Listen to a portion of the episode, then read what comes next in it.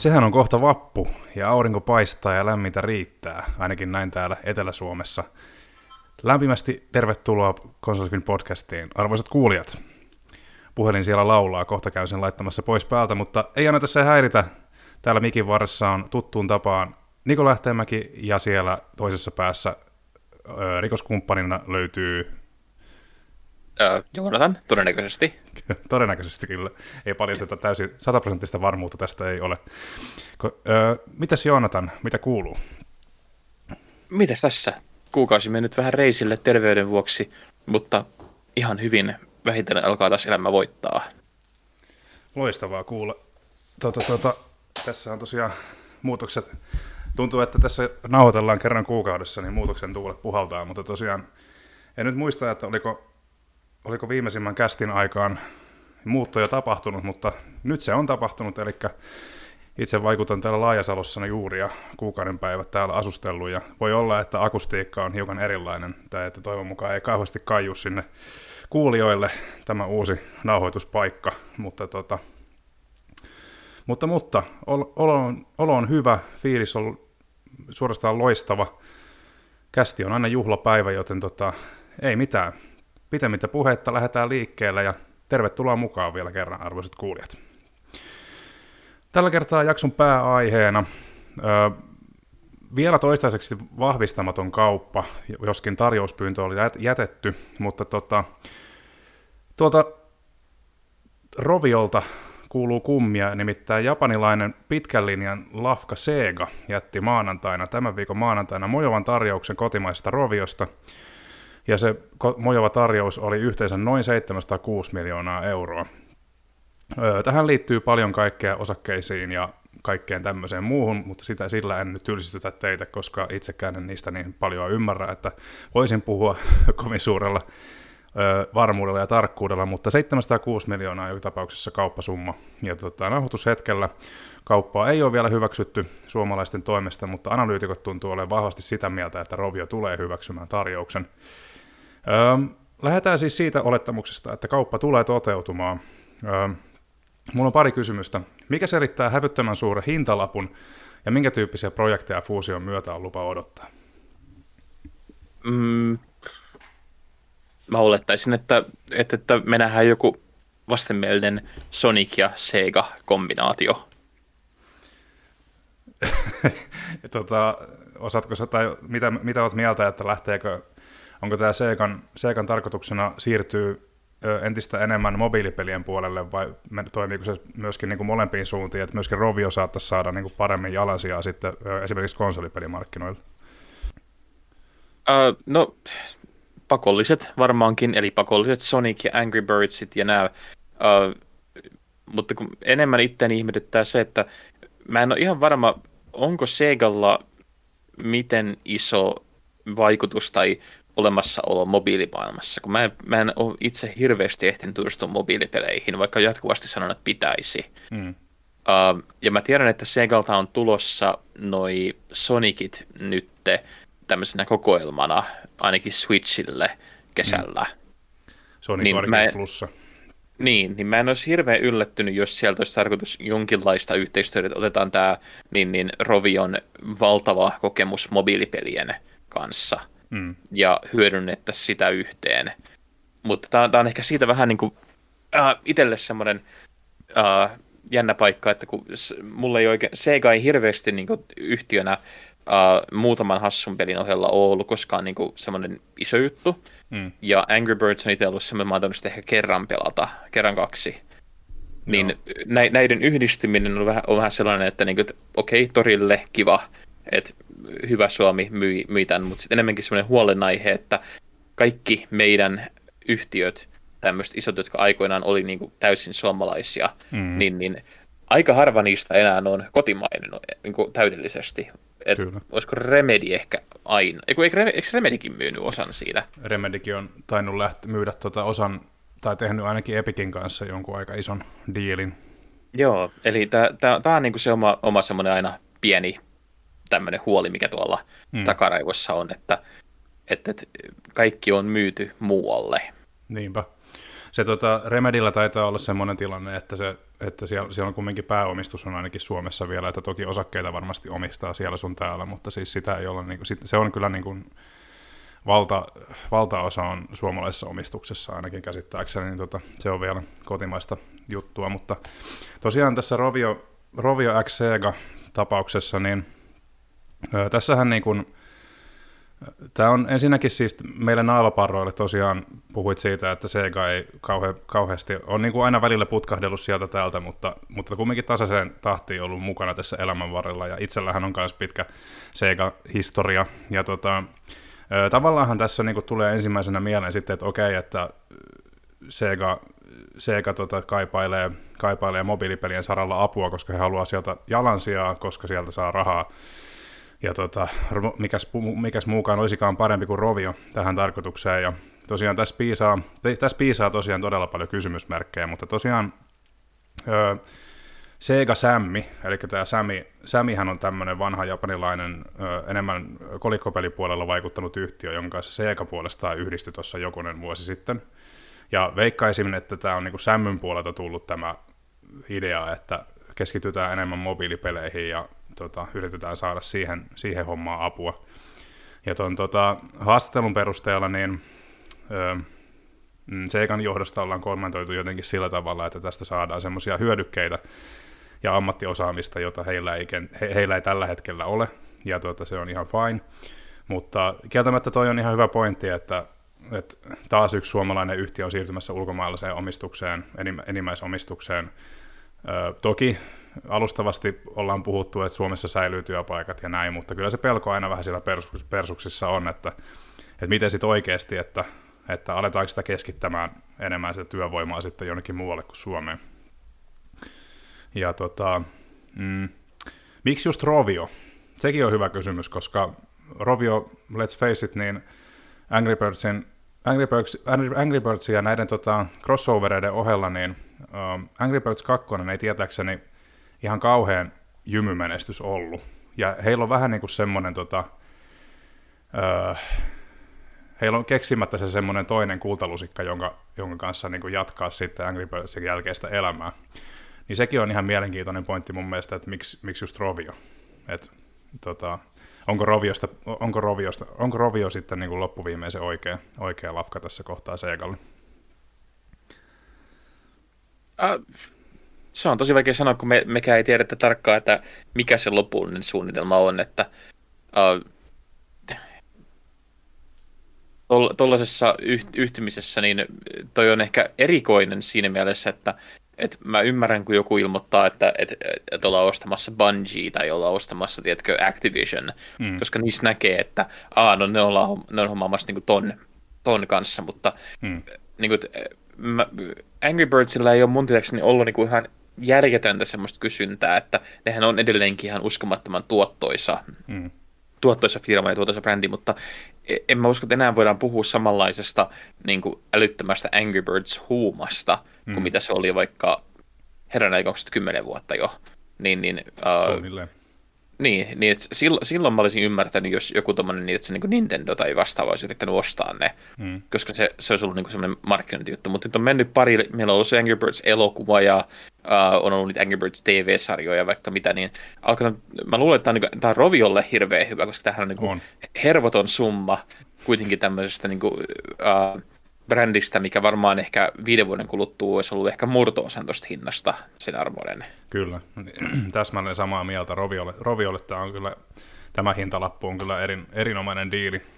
Erinomainen diili ja tosiaan niin kuin, mun mielestä olisi, vaan, olisi kiva nähdä sitten, että niin kuin, nähdäänkö tosiaan nyt sitä semmoista, mitä odottaa sopii, eli Sonicin ja tämä, niin kuin, että nähdään joku Angry Birds-versio, missä Sonic ammutaan siitä ritsasta eteenpäin vai tota, niin kuin pallona vai miten, miten niin kuin tullaan näkemään sitten lopulta, niin se on toinen juttu, mutta mä niin kuin yritän, jos tätä ajattelee positiiviselta kantilta, niin joo, torille, koska tämä on varmasti niin kuin isoin, isoin, kautta aikain isoin kauppa toteutuessaan niin kuin suomalaisessa media, oikeastaan niin suomalaisen median historiassa, niin kuin tämmöisen niin kuin kulutusmedian historiassa ihan heittämällä, ja tota, niin kuin, jos ajattelee positiivisesti, niin tietysti tämä, voi mahdollistaa sit sen, että jotain rovion kamaa oli se sitten Angry Birdsiin liittyvää tai mitä hyvänsä, niin tullaan näkemään sitten konsoleilla enemmänkin, että tota, että, että saatetaan nähdä myöskin jotain kunnianhimoisempia projekteja niin kuin Rovion aloitteesta, kun, kun Sega on tässä takana. Mutta, mutta on tosi, mun, mä luulen, että ekana tullaan näkemään hyvin pitkälti niitä, just niitä niin kuin mobiilipelivirityksiä, joissa, joissa liittyy sitten, joko ne on täysin Sonic-pohjaisia, tai sitten niissä yhdistyy nämä kaksi maailmaa. Ja sitten jos lähtee skulaamaan se yhteistyö ja siinä nähdään niin kuin hyviä tuloksia, niin mahdollisesti nähdään sitten muutaman vuoden kuluttua sitten joku konsolipeliprojektikin, mutta mun olettamus mm. on, että me saadaan aika lailla sitä, mitä odotetaankin.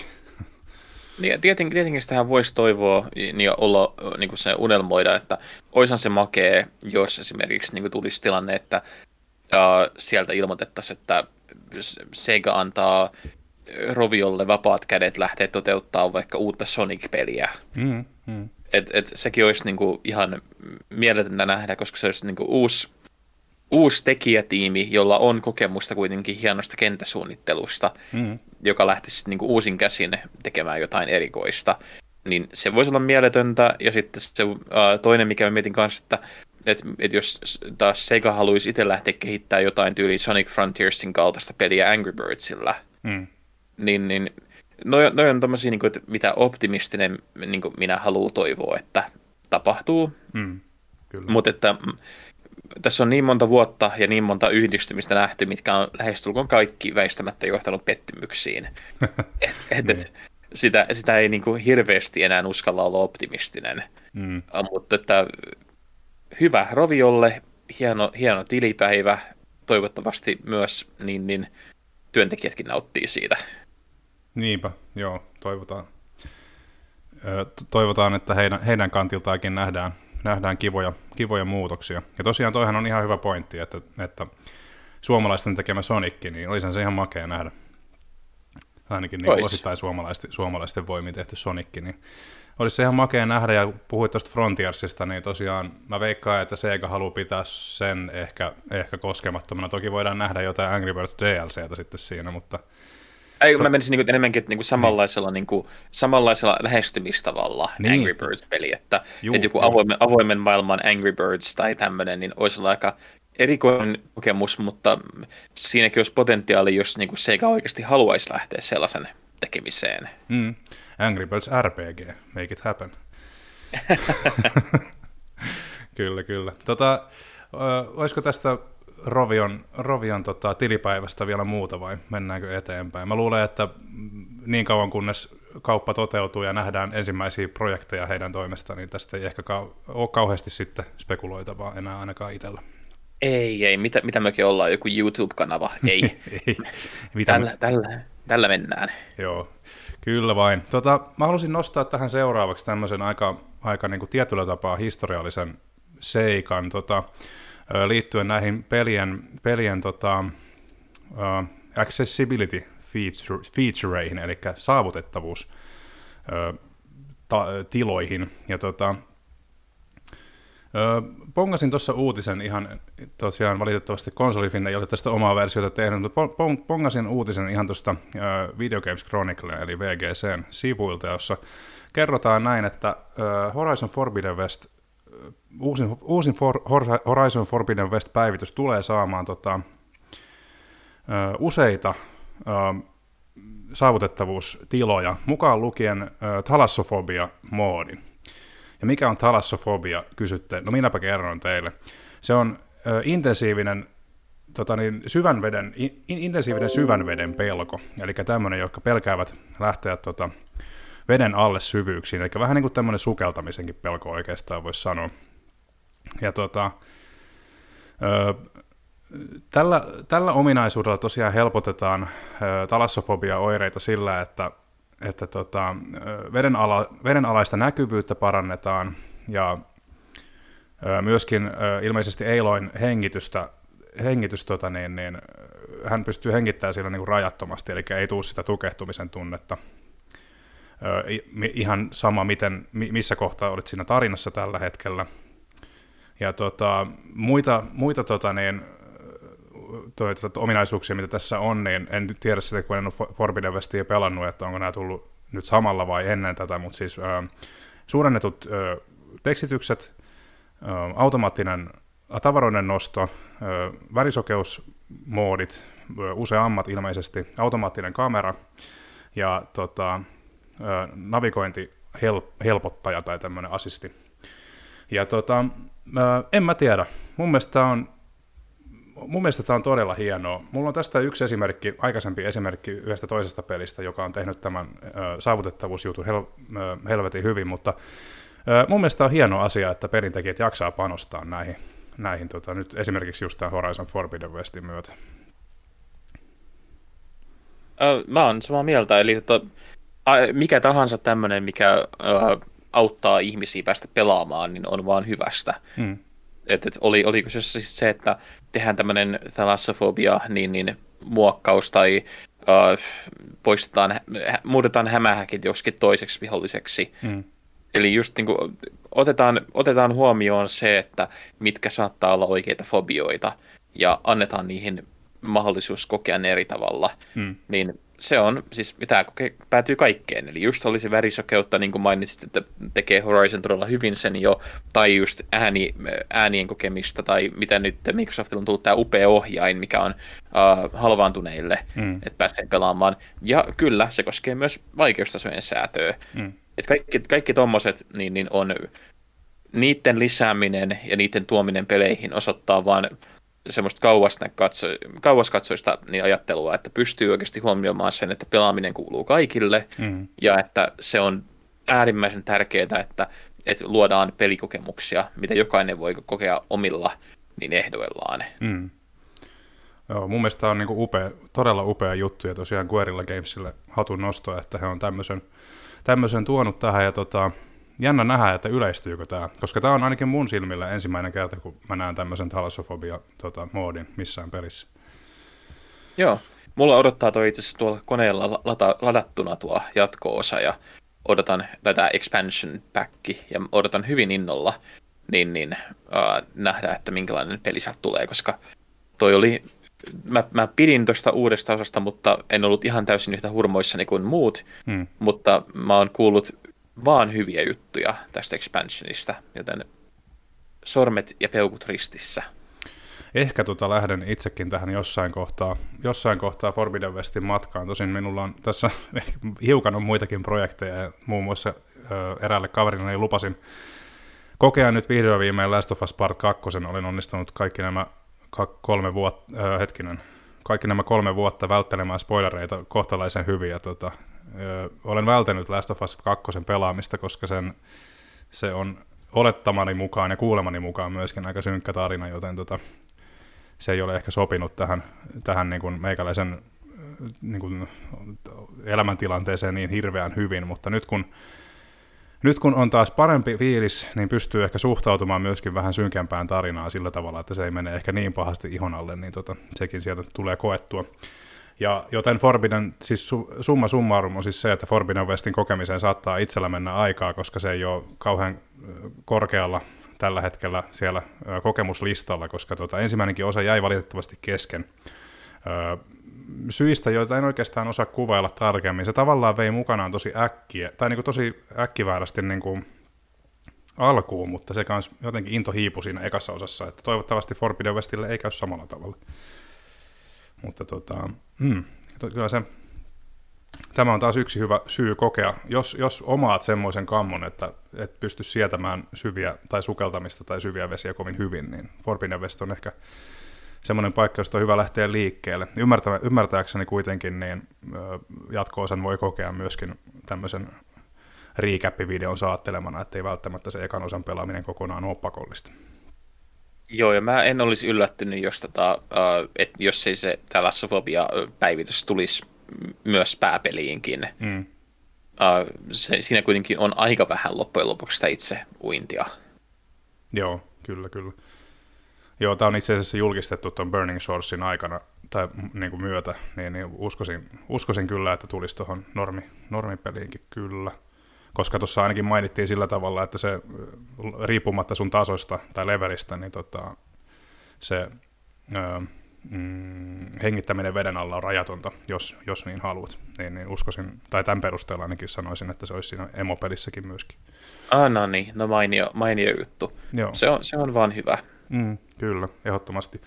Ja käytän tässä, ennen kuin mennään eteenpäin, niin käytän tässä jälleen tilaisuuden puhua Psychonauts 2. Nimittäin siinä, siinähän tosiaan on olemassa moodi, joka, kuolemattomuusmoodi, pelaajille, jotka haluaa kokea sen tarinan pelkästään. Ja tota, ha, hyvin harva pelihän te, jättää tämmöisen moodin sinne tänä päivänä, mutta he päättivät sen tehdä. Ja tosi iso, mun mielestä, koska tasohyppelypelit ei ole välttämättä kaikkien forte, eikä myöskään niin kuin, kaikki eivät välttämättä ole niin kuin, kaikki, siinä saattaa joillekin olla aika iso opettelukynnys, niin tämä kuolemattomuusmoodi niin kuin helpottaa heitä sitten tosi paljon.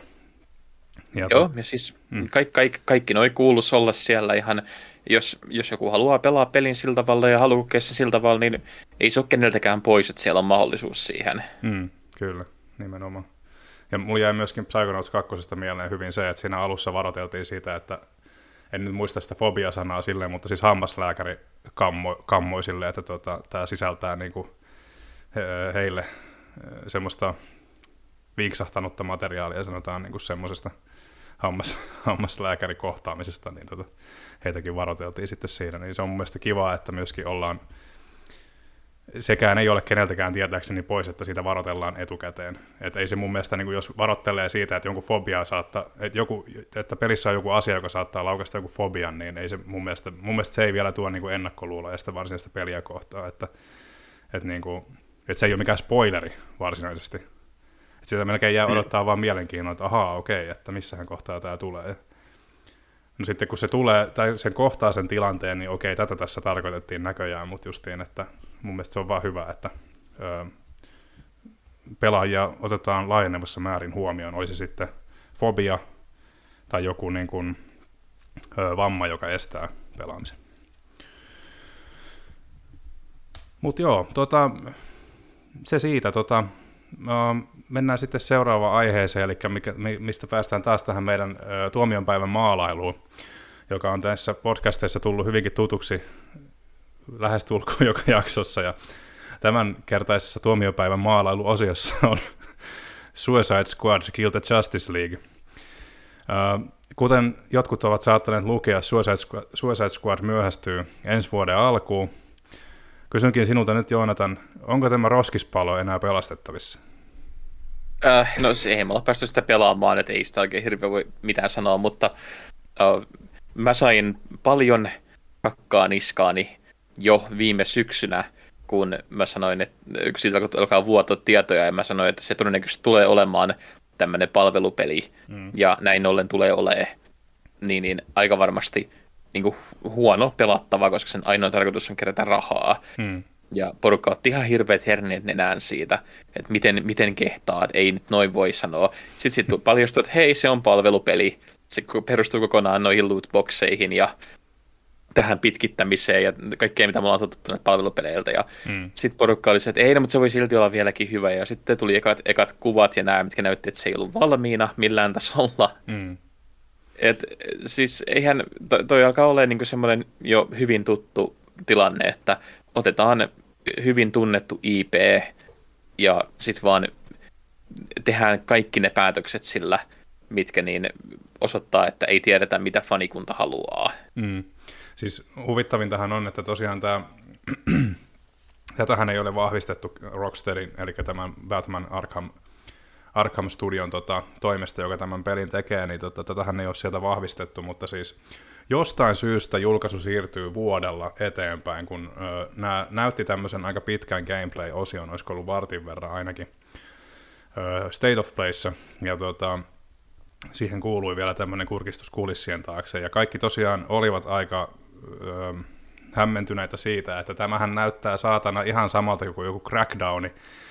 Kaikilla on aseita, vaikka niin kuin, ei, ei niin kuin normaalisti näissä elokuvissa ja muissa välttämättä ole. Ja kaikki sinkoilee edes takaisin Harley Quinnia myöten, niin kuin jolla, että niillä olisi jatkuvasti joko rakettireppu tai joku niin kuin trampoliini jalkojen alla tai rakettireppu selässä. Ja niin kuin, joo, Warner Brosilla on varmasti tässä sormensa pelissä, että he on halunnut, halunnut tämmöisen live service-pelin alkaa tekemään niin kuin näillä hahmoilla, tai niin kuin DC-hahmoilla.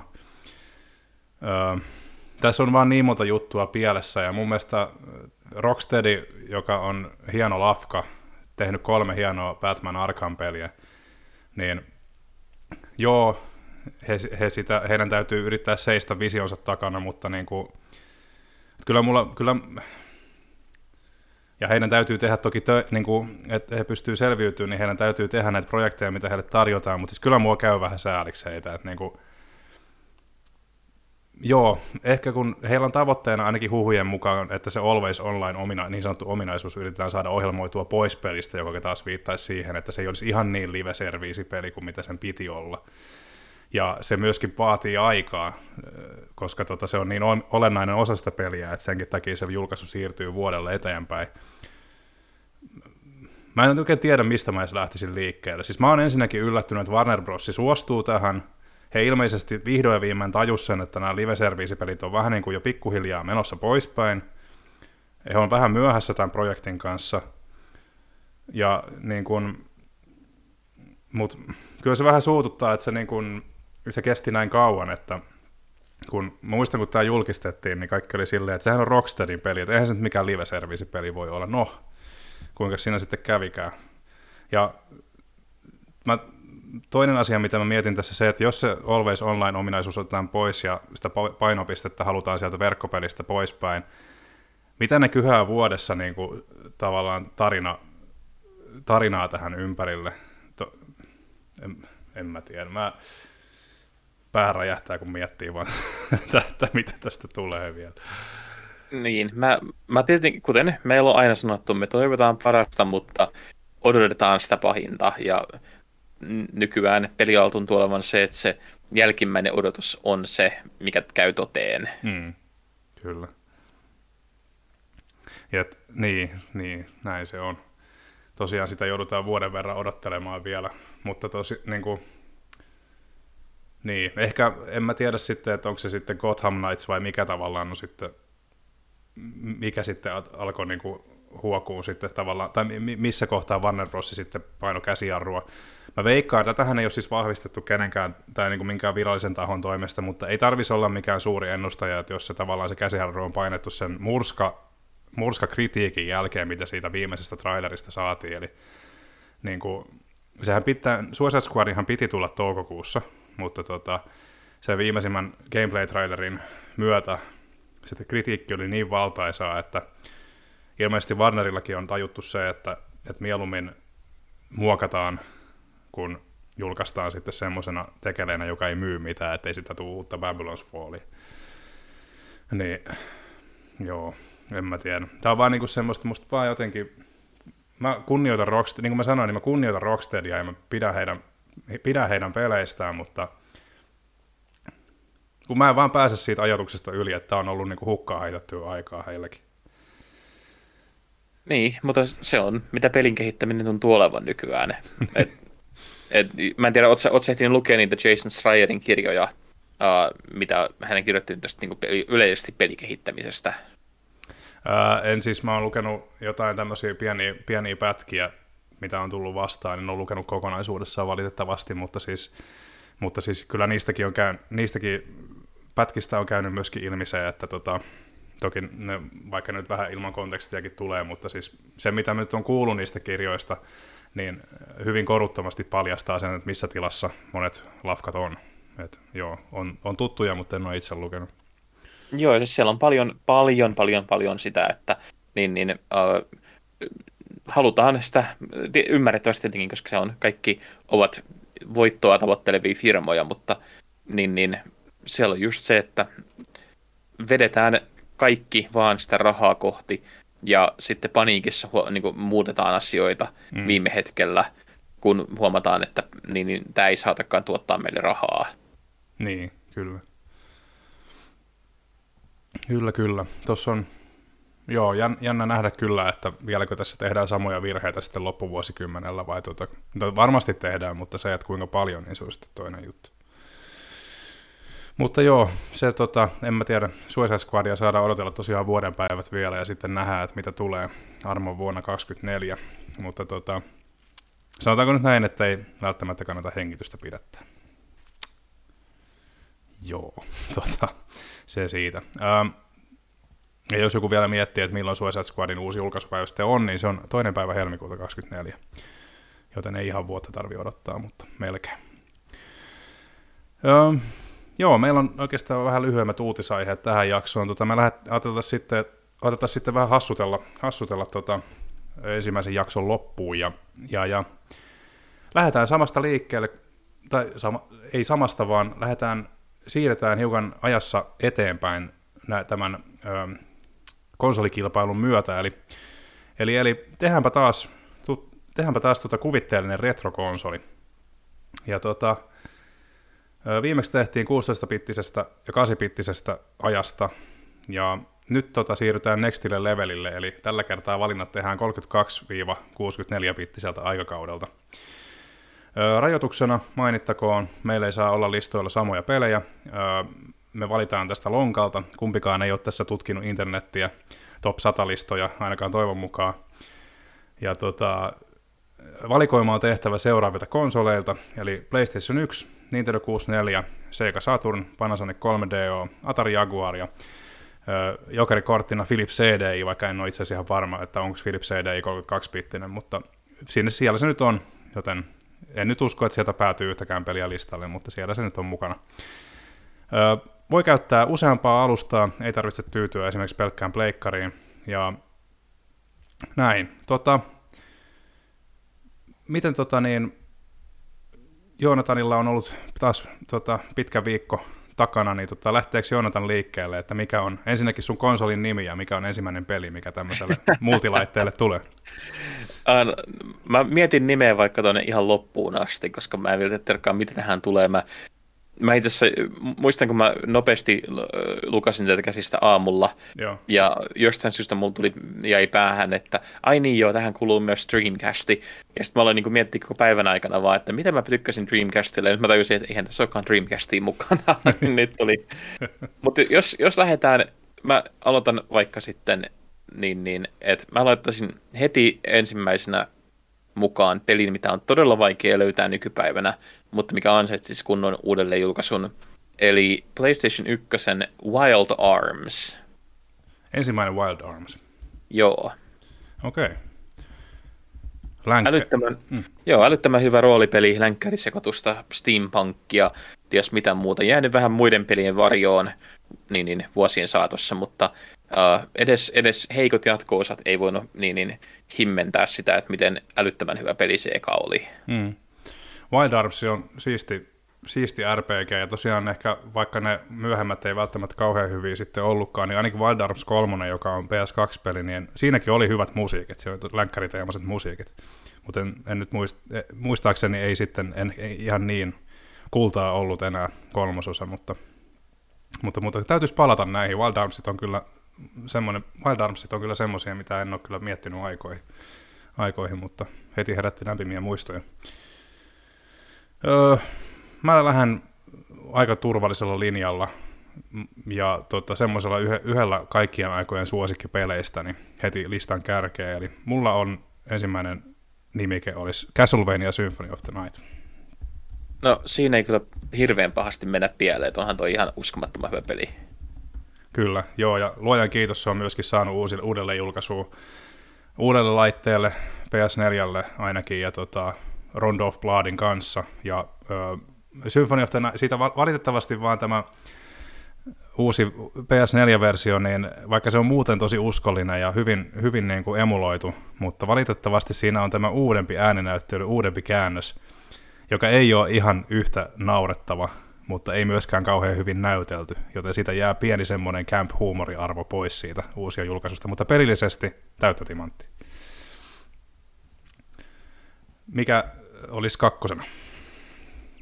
No, mäkin jatkan vähän niin kuin ennalta arvattavalla linjalla, eli kakkosella jatkaa tämmöinen toinen roolipeliklassikko PlayStation aikakaudelta kuin Grandia. Oh, Grandia, ai että. Ja tämäkin on semmoinen, että tämä on kyllä saanut aikanaan niin, niin päivityksiä. Tästä tuli, olisi tälle Switchille tuli just tota niin, viime vuonna Joo. Hyvä, hyvä kokoelma. Joo, uh, ja niin, e, mutta siis jos pitäisi semmoinen, että olisi semmoinen pieni retro, retropaketti, niin kyllä se nyt Grandia pitää olla. Kyllä.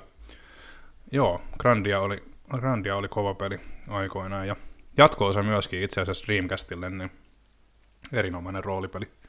Joo, yllättäen siinä oli se, että jatkoosa onnistui olemaan niin jotain muuta kuin semmoinen niin, niin pettymys. Hmm. Mutta, että, mutta eka, ekalla on, mulla on lämpimät muistot siitä ihan niin kuin huono ääninäyttelyyn myöten. kyllä, kyllä, kyllä. Hieno, hieno valinta. Tuota, tekisi mieli jatkaa vähän RPG-linjalla, mutta tuota, mulla tuli itse asiassa niin välit, välitön, välitön vastareaktio niin tähän Grandiaan, niin mulla se voisi olla toi, en, en itse asiassa säästele, että et vaan, et et vaan ryökäle vie sitä, niin mä laitan kakkoseksi Alundra. Jumalauta. Working, working Designs kamaa ja tota, kanssa aivan loistava, loistava peli. Valitettavasti Alundrasta ei olla saatu remasteria muuta kuin tuolle PS, PS1 Classicsin tota, toi PS3-aikakaudelle, niin sieltä tuli näitä Pleikkari 1-pelejä ladattavaksi, niin siellä Alundra oli. Ja tota, onnistui sen nappaamaan sieltä ladattua aikoinaan, mutta tota, sitten en tiedä mitä teen, millä pelaan Alundraa, kun PS3 niin aika jättää, koska Alundra fyysisenä, käykääpä katsomassa, nettihintoja on aika arvokas. Mutta joo, tämmöinen 2D ylhäältä päin, tai oikeastaan piirros, tämmöinen niinku hyvin piirrosmainen grafiikka, ylhäältä päin kuvattu, Zelda-mainen peli, aika, vai, aika haastavakin paikka paikoin, mutta erinomainen, erinomainen tota RPG tai tämmöinen toiminta, toimintaseikka. Mä, mä sanon nyt jotain todella uh, hot take-kamaa. No. Ootko valmis? Olen. Mä, mä, otan, mä, otan, mä istun alas, no niin nyt. mun, mun mielestä Alundra on parempi peli kuin Ocarina of Time. Hmm. No ehkä kestänyt paremmin aikaa. Et, et mä ite, kun mä pelasin, mä pelasin Alundran ekana, mm. ja mä olin ihan haltioissani siitä. Mm. Hää, haltioissa, niin kuin se on haltia se pääosa, niin mutta ää, kuitenkin, niin, niin, hei, ho, ho, ho. Ää, kuiten, kuitenkin Alundra on ihan hävyttömän hieno peli, ja, ja siis sä oot ihan oikeassa, jos todennäköisesti päätynyt mun listalle kanssa. Mm. Uh, mulla on se niin, niin PlayStation 1 alkuperäisenä hyllyssä. Mulla ei ole pleikkariin millä pelata sitä, mutta se on siellä, koska mä en suostu luopua siitä. Mm. Uh, ja siis sehän on, on yksi mun kanssa kaikkein suosikkeja ja uskomattoman niin, niin kaunis ja hyvin tehty peli, missä on vieläkin ihan törkeä hyvä soundtrack. Mm, kyllä. Kyllä, aivan täsmälleen samaa mieltä. Tota, No jos, jos yhtään lohduttaa, niin täältä, täältä huushollista liikenee kyllä toimiva Pleikkari 1, että sitten kun sulla joskus viiden vuoden päästä on aikaa, niin voi lainata kyllä. Jees, hieno homma. Se on tosiaan, en nyt, en, en, en, en, nyt ehtinyt tässä käydä katsomassa tässä tota niin, lähetyksen aikana, että miten, miten maksaa nykyään, mutta ei se nyt alle, ainakaan alle satasella lähde alundra nykyään. Että, ei, että... se on ollut aina, aina ja älyttömän korkea. Noin noi Pleikka ykkösen klassikot on edelleenkin niin kuin ihan älyttömän korkeassa arvossa. Mm. Ja Working Designs-kama on aina, aina kallista. Tai se, jos se on niin kuin, tosiaan Sega CDltä ja Saturnilta lähtien, niin kyllä hyvin arvokasta kama. Olihan alun Working Designs-peli. Mulla on jotenkin semmoinen muistikuva, että oli, mutta en... Ehkä, mutta kun me ei, me ei saatu katsoa mitään nettijuttuja niin, tässä, niin. Niin, niin nyt on vähän paha ihan täysin suoralta muistilta mennä. Joo ei voida nyt vaikuttaa viisaalta tässä. tota, mikä on tota, kolmonen, mikä lähtee seuraavaksi ö, retrokonsoli? Uh, no ihan sen takia, että ei jäädä täysin tonne niin, niin, uh, PlayStation-linjalle, niin mä heittäisin tämmöisen niin, niin, kurvipallon kuin Diddy Kong Racing. Hmm. Hot take, ei Mario Karttia tai Crash Team Racing, vaan Diddy Kong Racing. No Crash Team Racingista mä en koskaan digannut, mm. ja Mario Kartista on tullut parempia versioita niin, niin vuosien saatossa, mutta Diddy Kong Racingista meillä ei koskaan tullut niin oikeastaan mitään. Ja mun mielestä se oli, se oli aikanaan ihan tavattoman kova kokemus, koska siinä pystyi lentämään, ja siinä oli erilaisia niin se tuntuu sillä, että sulla on niin monta peliä yhdessä. Mm. Ja okei, myönnetään, ne kentät ei ollut yhtä hyviä kuin Mario Kartissa. Siellä oli välillä ihan älyttömän tyhmiäkin kenttiä. Mm. Uh, mutta mun mielestä se oli niinku ollakseen niinku tommonen spin-offi ja vielä tämmöinen niinku tämä pakollinen racing spin-offi, niin, niin tota, mun mielestä se oli tosi hyvä. Joo, oli. Diddy Kong Racing on itse asiassa tuolla vielä Nintendo 64 itsellä tallessa, niin tota, sitä täytyisi joskus, joskus pitkästä aikaa kokeilla. Ja tosiaan siinä, siitähän tosiaan tuo Crash Team Racing apinoi ihan täysin tämän Adventure-moodi. Eli Diddy Kong Racing toi aikoinaan sen, että, että siellä tosiaan tuodaan tämmöinen overworld, josta sitten mennään, mennään kenttiin siinä niin seikkailupelimoodissa, niin hävyttömästi, niin. hävyttömästi kopio, Naughty Dog kopioi sen aikoinaan, mutta siitä nyt ei sitten sen suurempaa, suurempia syytöksiä tullut sitten, mutta tota, mut, mut, ei, ei käynyt, ei kahta sanaa, että mistä se oli, tosi, mistä se oli tosiaan pöllitty. Ja yksi kans, mikä Diddy Kong Racingissa on sen ohella, että siinä on sekä autoja että lento, lentokoneita, ja my, muistaakseni myöskin veden päällä mennään, niin siinä on myöskin ö, hyvinkin etelä teksasilaisella aksentilla puhuva Banjo, Banjo-karhu, eli tota, tämä Raren Banjo Kazooie-pelistä tuttu hahmo, joka tosiaan, kun hän, hänet valitsee hahmovalintaruudussa, niin hän reteesti huutaa Banjo! Tässä ihan puskista, mutta tota, joo. Hyvä valinta, Auto, autopeli pitäisi varmaan olla, olla tota, mm, Mulla on vähän kahden vaiheella, että lähtisinkö mä niinku ton aikaisella realismilla vai lähtisinkö mä kans kart, kart-ajelulla. Tota, mm, ja tavallaan Crash Team Racing on vaikea, vaikea niin kuin perustella, koska Crash Team Racingista on ihan yhtä hyvä, tai oikeastaan parempikin versio nyt uudelle raudalle, niin en tiedä, kannattaako sitä yhtä slottia tuhlata Crash Team Racingiin, joten jätetään autopeli. Eipäs jätetäkään, nyt mä sen keksin. Mun kolmas, kolmonen on Wipeout 3. Ai että, Wipeout ei tullut mietitty pitkään aikaan. Ei niin, johtuu varmaan siitä, että viimeisin Wipeout on tehty PS Vitalle ja siihen jäi. Ja studion tarukit taisi päättyä tuossa aika pian sen jälkeen, kun ei myyntiin tullut. Mutta tosiaan Wipeout on brittikehittäjä Psychnosiksen pelisarja. Ja tota, sitten Studio Liverpoolin, Sony Studio Liverpoolin tekemä tämmöinen futuristinen kaahailu, jossa tosiaan oli ö, niin kuin valli, valliradat, eli käytännössä tälleen, niin kuin, että siinä oli niin kuin rad, radoilla ei pystynyt menemään ulos, vaan tota, siinä oli niin kuin seinät aina molemmin puolin, ja tosiaan ö, aseita pystyi käyttämään, ja speed, speediboosteja ja kaikkea, ja ö, ominaista sille sarjalle oli se, että siinä oli semmoinen aikansa uusinta, kuuminta hottia oleva teknojytä, ja, ja varmaankin niin kuin niiden, niiden biisien takia niin ainakaan, että niitä tuotaisiin niin kuin uudestaan saatavilla niitä wipeoutteja tohon, esimerkiksi nyt tuohon PS Plus Premiumiin, niin varmaan eivät ole hanakka, hanakkaita niin hankkimaan niitä lisenssejä sitten niihin biiseihin. Ja, ja, ja Wipeoutin paluu ei näytä todennäköiseltä, mutta onneksi aina voi fiilistellä noita vanhoja Wipeoutteja.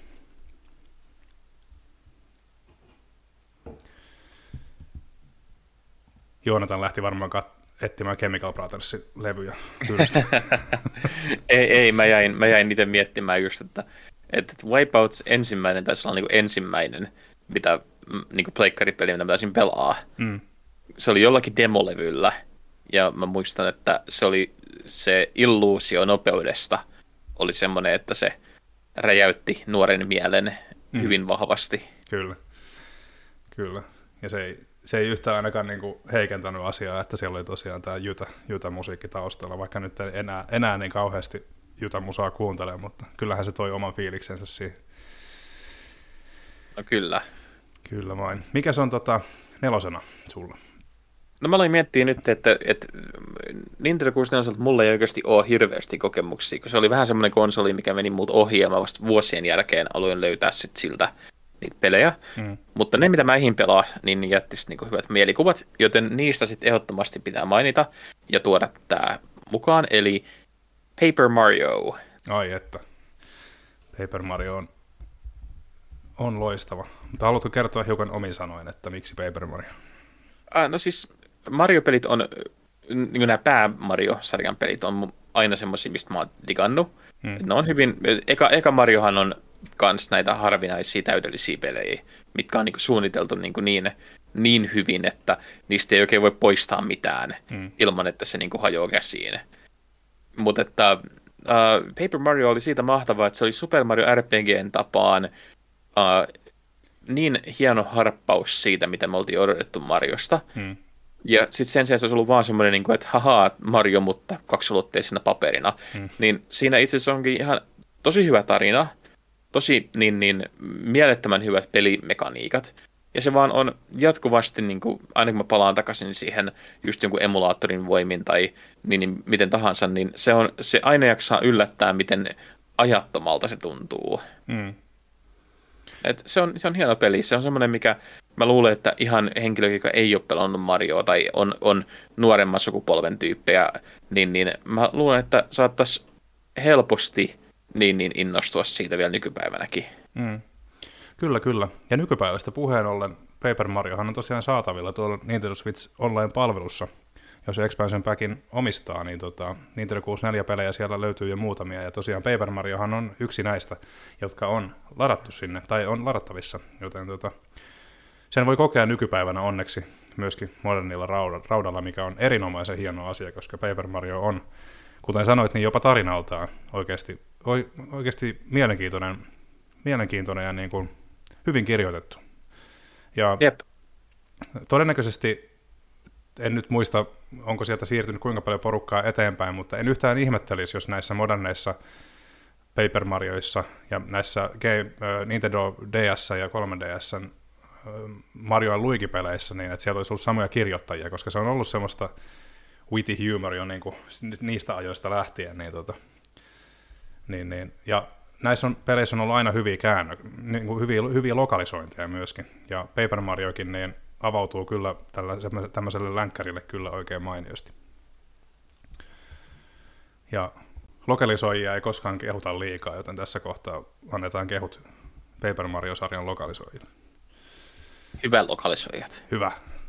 Taputukset. Tota, hmm. Mä luulin olevani Nintendo fanboy, mutta itse asiassa mä huomaan, että koko ajan, vaikka, ja mun konsolin nimi on, vaikka mun konsolin nimi on Nikender 64, niin edelleen tänne, tänne, tota, tänne tulee... Play... tänne tulee edelleen pleikkaripelejä, mutta tota, ei mahda mitään. Seuraava teos on myöskin yksi mun kaikkien aikojen suosikkeja, ja oikeastaan hämmentävän hyvin myöskin ennustanut asioita tulevaisuudesta, eli nelosena mulla on Metal Gear Solid. No se onkin se paras Metal Gear-peli. Mm, tästä voitaisiin tehdä erikoisjakso kaksi tuntia, että, että tota, mikä niistä on lopulta paras, mutta tota, tämmöinen syvä analyysi Metal Gearista, niin tosiaan, tosiaan tota, olisi ihan hauska pitää joku kerta, mutta miksi, mutta ei se ole väärin sanottu sekään, että miksi eka on paras. Se, se kaipaisi remakea tai remasteria niin kuin hyvinkin kipeästi, jotta, jotta tavallaan siitä tarinankerronnasta saataisiin niin kuin entistä parempaa ja uskottavampaa. Toki täytyy muistaa, että Twin Snakes on olemassa ja on asia GameCubella, mutta se jakoi erittäin vahvasti mielipiteet, koska siinä oli semmoinen Matrix-ote enemmän tai vähemmän. Ja Twin Snakesissa on myöskin täysin alusta loppuun uudelleen nauhoitetut repliikit, ja se valitettavasti myöskin kuuluu, koska ne repliikit piti nauhoittaa niin kiireellä, niin, niin hieman se näyttely ontuu siinä välillä. Mutta alkuperäinen on alkuperäinen, ja kun pääsee siitä ö, säikähdyksestä, jota myöskin pikseligrafiikaksi kutsutaan, ja näin, niin ei, ei käy kiistäminen, etteikö Kojima kumppaneineen Shin, Joji, Joji Shinkawa tota, taide, taideartistina ja kaikki säveltäjät ja muut, niin ö, se on, se on klassikko, aito pleikkari yksi klassikko. Ja kun silmiään hiukan ummistaa tuota grafiikalta, niin mun mielestä täysin, täysin kokemisen arvoinen tänäkin päivänä vielä.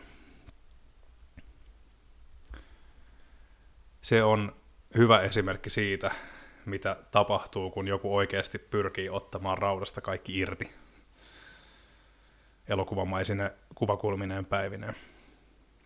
Metal Gear Solid on. Koko sarja, koko sarja on mun mielestä hyvä. Se kääntyy lopulta hyvän puolelle, vaikka vitonen jättikin aika happaman maun, mutta, mutta, mutta ensimmäinen on niin loistava, että sitä ei voi sivuttaa tuolta listalta. No, siitä ainakin on samaa mieltä, että ensimmäinen on niin hyvä. Mm, kyllä. Mikäs tota, mitäs viidenneksi?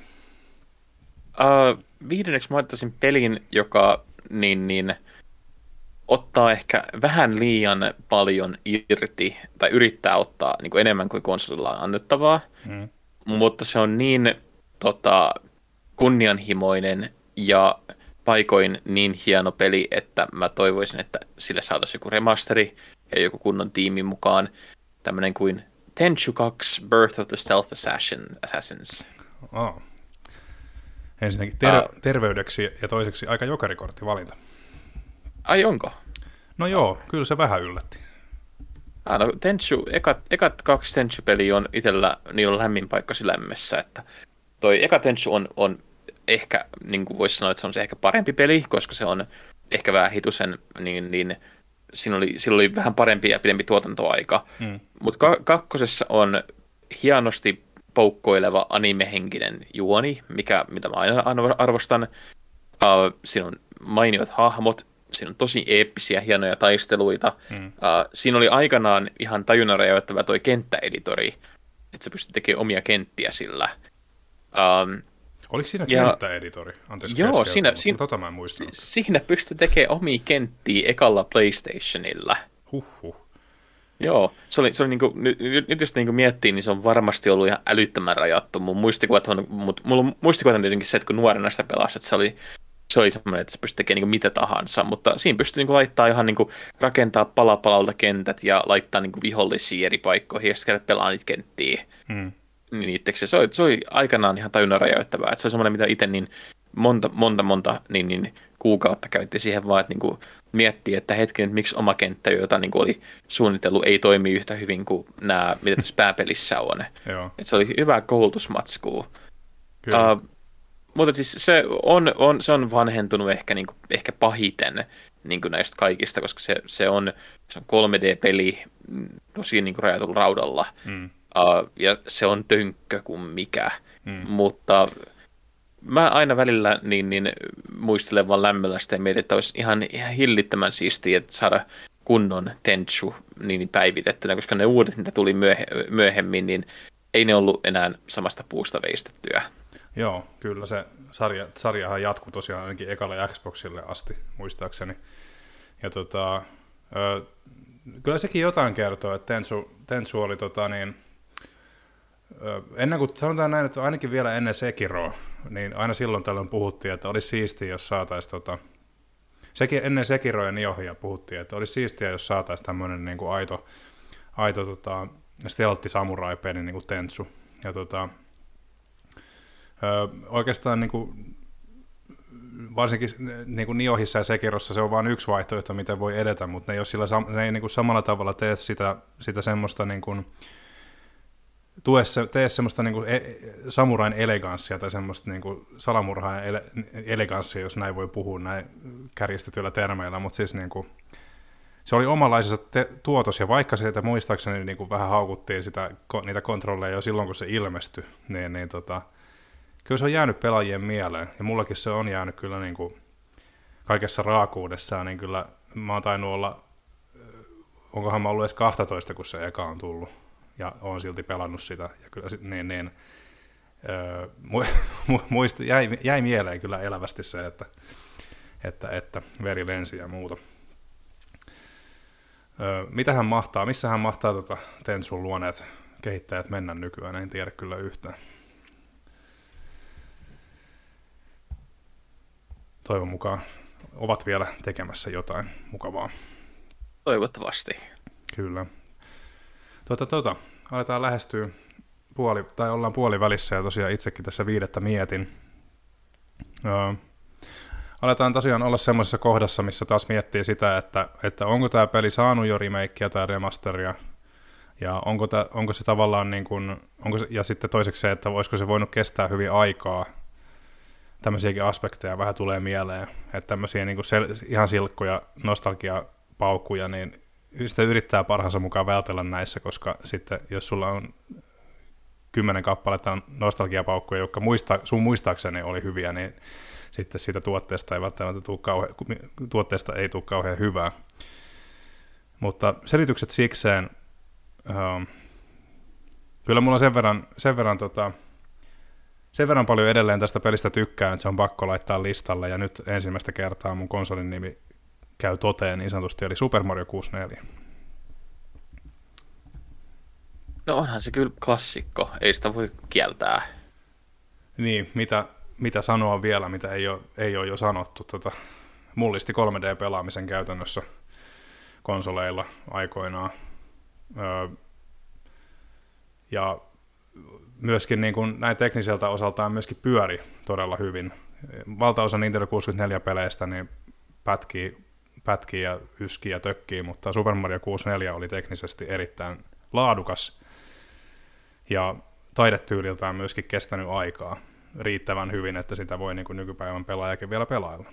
Niin tota, mun mielestä se on oikeuttanut paikkaansa tällä listalla. Ehdottomasti. Joo, eipä siinä. Eipä oikeastaan siihen lisättävää. Mikäs tulee kutosena? Mä alan oikeasti pelkäämään, että niin tämä antaa ehkä vähän liikaakin osviittaa siihen, että mitä kaikkea mä pelasin lapsena, kun tämä on niin ihan pelkkää samaa lajityyppiä, mutta äh, nyt kun mä aloin miettimään, niin yksi, mitä mä en voi ohittaa, koska sitä ei ole nähty täällä, täällä lännessä kunnolla, äh, ja se on semmoinen, mikä ei ole saanut tarpeeksi huomiota nykypäivänä, Star Ocean The Second Story – Mielenkiintoinen valinta. Eikös tota Second Story tullut Jenkeissä? Jenkeissä tuli joo. Joo. Et kun se on lännessä, niin täällä, täällä Pohjoismaissa on ehkä tärkeämmin sanottuna, että meillähän Joo. sitä ei nähty. Kyllä, kyllä. Mä muistan, että siitä nähtiin ennakoita pelilehdissä kyllä, ja oli ilmeisesti epäselvää, että tuleeko, tuleeko Pohjolaan, mutta ei, ei tullut, niin kuin ei moni muukaan Tää... hyvä peli.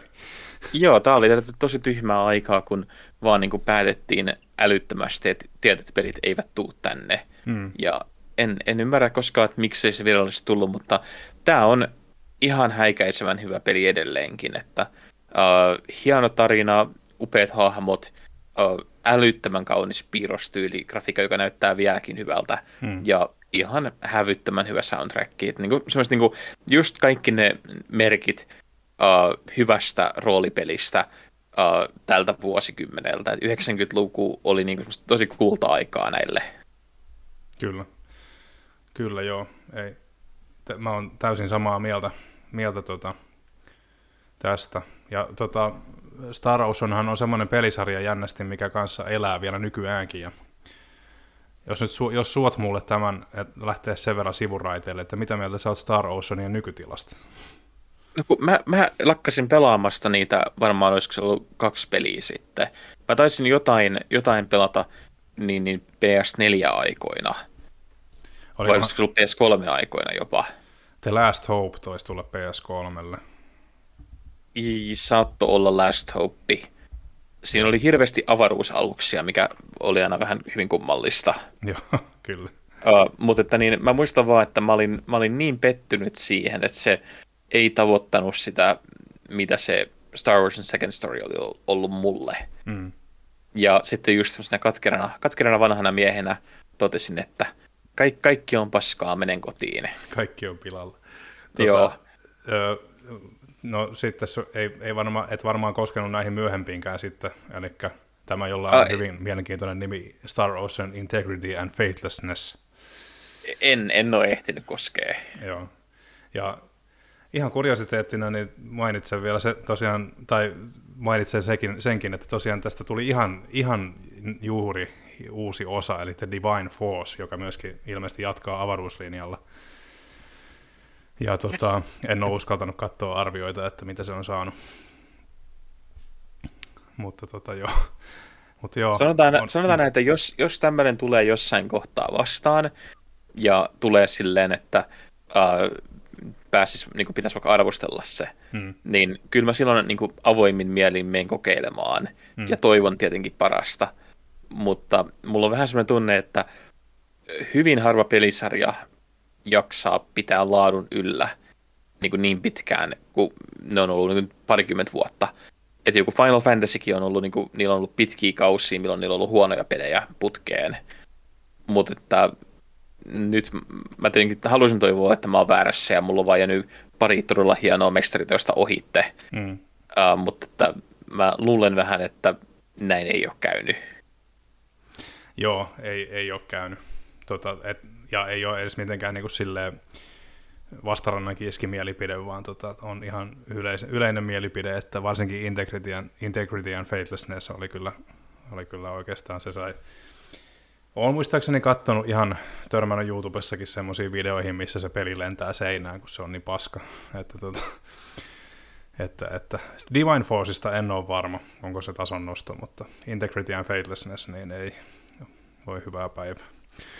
Tota, joo, se siitä avaruudesta lohikäärmeihin, lohikäärmeisiin seuraavaksi. Eli tota, on aika tuoda listalle ensimmäinen Sega Saturn-peli.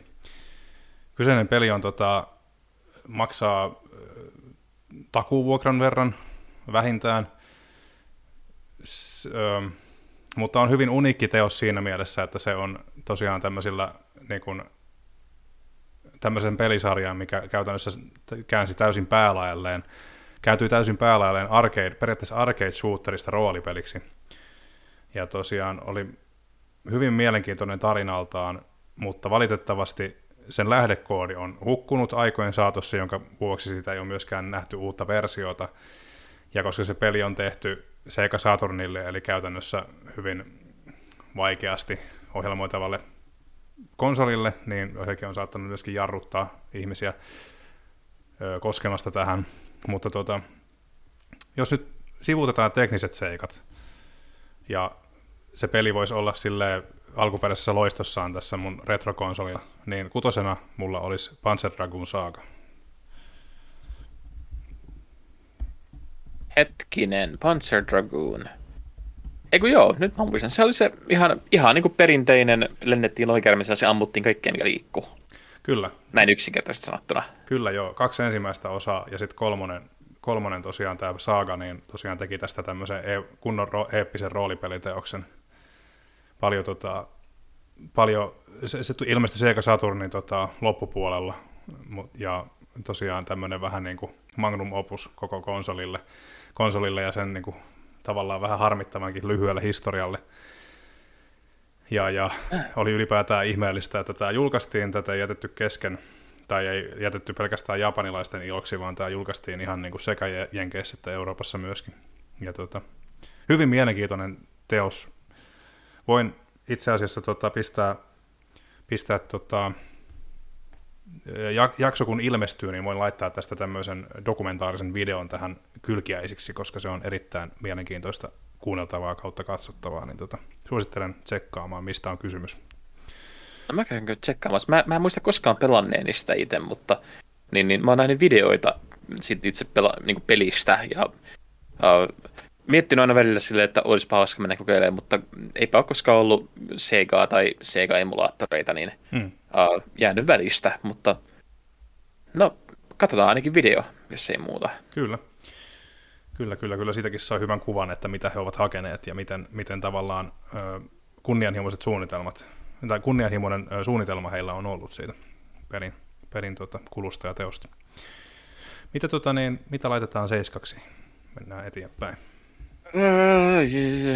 Vaikeaksi menee, mutta mä luulen, että mä jatkan tuolla vähän erikoisemmalla linjalla, koska tosi moni semmoinen valinta, että mä haluaisin laittaa niin kuin nämä just, mä haluaisin laittaa sinne Final Fantasy-pelejä, koska Final Fantasy-fani, mutta niin, ne on saanut niin moni jo paikan ää, näissä muissa retrokonsoleissa, hmm. ja on saanut rakkautta, mikä on ollut aina ilahduttavaa. Kyllä. Joten keskitytään nyt sellaisiin, mitkä ei ole saanut rakkautta, mutta ansaitsis. Ja mä haluaisin nähdä tälle pelille erityisesti enemmän huomiota. Tämä on tämmöinen kuin Little Big Adventure.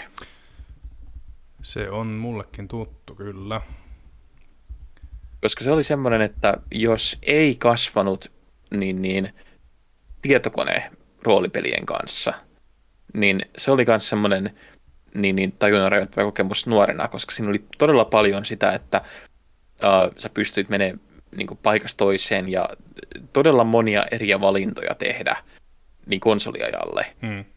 Ja se ei hirveästi niin kuin, mun muistikuvien mukaan, nähdään hyvin paljon niin nostalgian värittäviä muistikuvia, mutta ei hirvittävästi niin kuin kertonut sulle, että mitä pitäisi tehdä, tai ei hirvittävästi niin kuin pakottanut kaikkeen Ja se oli, se oli tosi haastava ja tosi monimutkainen, mutta se oli älyttömän mielenkiintoinen maailma ja ihan niin, niin hävyttömän hauska peli, jopa silloin kun olin liian nuori ymmärtämään ihan kaikkea siitä. Hmm. Ja palkitseva, heti kun niitä keksii niitä juttuja. Kyllä, ja siis mä tykkäsin tosi paljon ja mä haluaisin, mä antaisin mitä vaan, että pääsis näkemään siitä vaikka remasterin, tai sitten just, että sen saisi niinku hyvälle retrokonsolille. Mm, kyllä, kyllä.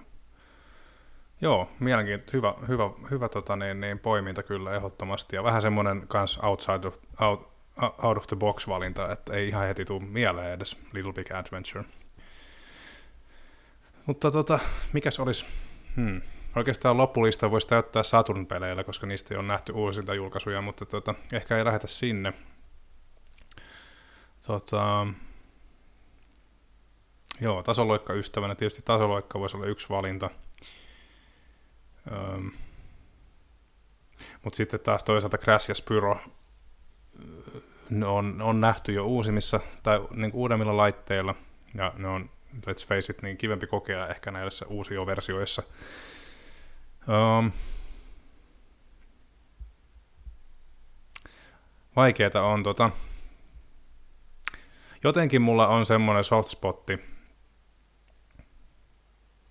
sotspotti semmoista, semmoista peliä kohtaan, missä nappaillaan apinoita haavilla, eli Ape Escape. Tämähän aiheutti aikanaan hulvattoman tota, niin, niin sanoisin jopa, niin kuin, että niin, niin ensimmäisen tota niin, uh, kunnon tämmöisen pelicontroversin, koska tämähän vaati, että sulla piti olla DualShock-ohjain. Kyllä. Ja se näytti kannessa, kannessa rehellisesti, että ilman tatteja no ja tattien kerran kyllä. Eli siinä oli tämä tämmöinen selventävä tarra kotelossa Joo, myöskin. Mä, mä muistan vaan, että tosi, tosi moni oli ottanut nokkiinsa siitä, että siitä oli niinku, että, että niinku kehtaavatkin, kun pitää niinku, kun myydään niinku tähän niinku vielä sitten niinku, tä, u, peliä ja pitäisi ostaa mukaan uusi ohjainkin ja kaikkea mahdollista ja se, se oli mun mielestä hirveän, hirveän huvittavaa silloin, että se oli vaan niinku tätä al, alkua kaikelle tälle, mistä pelaajat pääsee valittaa. Ky- kyllä, mutta tota, mulla, se oli varma, en yhtään epäile, etteikö näin olisi ollut, mutta to, tosiaan mä en, en päässyt saanut tästä osaani tästä valittamisesta, koska mulla oli tosiaan ö, samassa taloudessa kuusi vuotta vanhempi isoveli, joka oli investoinut DualShockiin jo oikeastaan ensimmäisen MGS-aikoihin, niin mä olin siinä onnellisessa asemassa, että tota, mua ei haitannut, että siinä oli se analogi pakko. Niin, niin tota, hyvä, vi, viisas, viisas veljeni oli investoinut DualShockiin jo hyvissä ajoin, niin tota, Ape Escape oli, sai kokea ihan semmoisena kuin mitä se oli ihan alusta alkaen. Ja oikeastaan Ape Escape on syy, mikä takia, vaikka Ape Escape on ladattavissa PS Plus Premiumissa tällä hetkellä, mutta tota, o, emulointi ehkä PS1-peleissä ei tuolla Pleikka Vitosen puolella ole ollut, ainakaan alkuun ollut kauhean hyvää, on varmasti tultu eteenpäin siitä, ilmeisesti päivitysten myötä niin on, on parantunut kyllä laatu. Mutta en mä tiedä, Ape Escape on jotenkin niin uniikki ja semmoinen kummallinen, tosi japanilainen tasohyppely, että se ansaitsee jotenkin paikkansa tämmöisessä kokoelmassa myöskin. Et, et. Ja on, kuul, lukeutuu myöskin niin kuin omiin, omiin tämmöisiin lapsuuden suosikkeihin kyllä. Tota, mikä se olisi kahdeksantena? Uh, no, mä jatkan tota niin, niin, niin tällä samalla linjalla, että outoja japanilaisia tasohyppelyitä, mihin liittyy paljon niin, niin, uh, tota, eläimiä. Jumping, niin, jumping Flash, arvasinko oikein? Ei, etä. Ei. Vaan tämä on tämmöinen hieno hieno klassikko kuin Tomba 2. Ai vitsi. Tombi. Ja Tomba, Tomba 1 oli ihan älyttömän hyvä peli. Mutta Tomba 2, joka teki sit sen, että niin, se oli niin, tota, se vei kaiken niin kuin vielä pidemmälle. Sitten siinä oli ihan järjettömän iso maailma aika, aika, niin kuin aikalaiseksi peliksi, ja siinä tuotiin tätä Metroidvaniaa tähän, että uh, sä pystyt palaamaan takaisin alkupäähän vaikka mitä niin kuin, etsimään sieltä. Ja ekaskin oli tätä paljon, mutta se vaan tuntuu olevan niin kuin vielä kovemmalla kierteellä tässä. Ja, hmm. Uh, hulvaton, hulvaton, ratkaisuja kaikkiin ongelmiin, hienoja eri taitoja, jatkuvasti sellainen tunne, että se löysi uutta maailmasta. Ja... Ai että, molemmat on hienoja pelejä, mutta jos yksi pitäisi valita, niin se olisi jatko-osa. All right. Mä tota, hyväksyn tämän. Ne oli tosiaan molemmat, molemmat oli tota, pienten piirien juttuja Euroopassakin ja tosiaan Tompistakin, tai tota, Tompastakin saa tota, maksaa, molemmista itse asiassa saa maksaa niin kuin, jo yhteensä ainakin niin sen takuvuokran verran.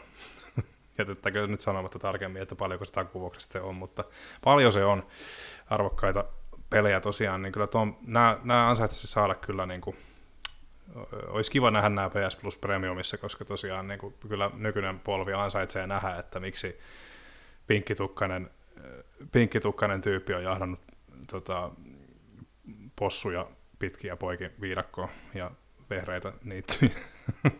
Mä, mä maksaisin kyllä erittäin hyvää niin, niin cash moneyta siitä, että saisi tota tolle uh, Switchille kunnon fyysisen julkaisun siitä. Joo, sama, sama. Ei haittaa, vaikka ka, täysin, niin kuin, jos emulointi on hyvä ja muuten täysin koskemattoman, niin maksa, maksasin vaikka 50 euroa. Se tulisi silti hyvin halvaksi verrattuna noihin aitoihin versioihin. Kyllä. Kyllä, mainio valinta. Tota, mm, tässä on nyt tullaan taas tähän kynnykseen. Klonoa, Klonoa olisi aivan ehdoton tässä, mutta tosiaan Klonoa saa juuri aika hyvän rem, remasterin. Öö, mun tekisi mieli sanoa Tombi 1, mutta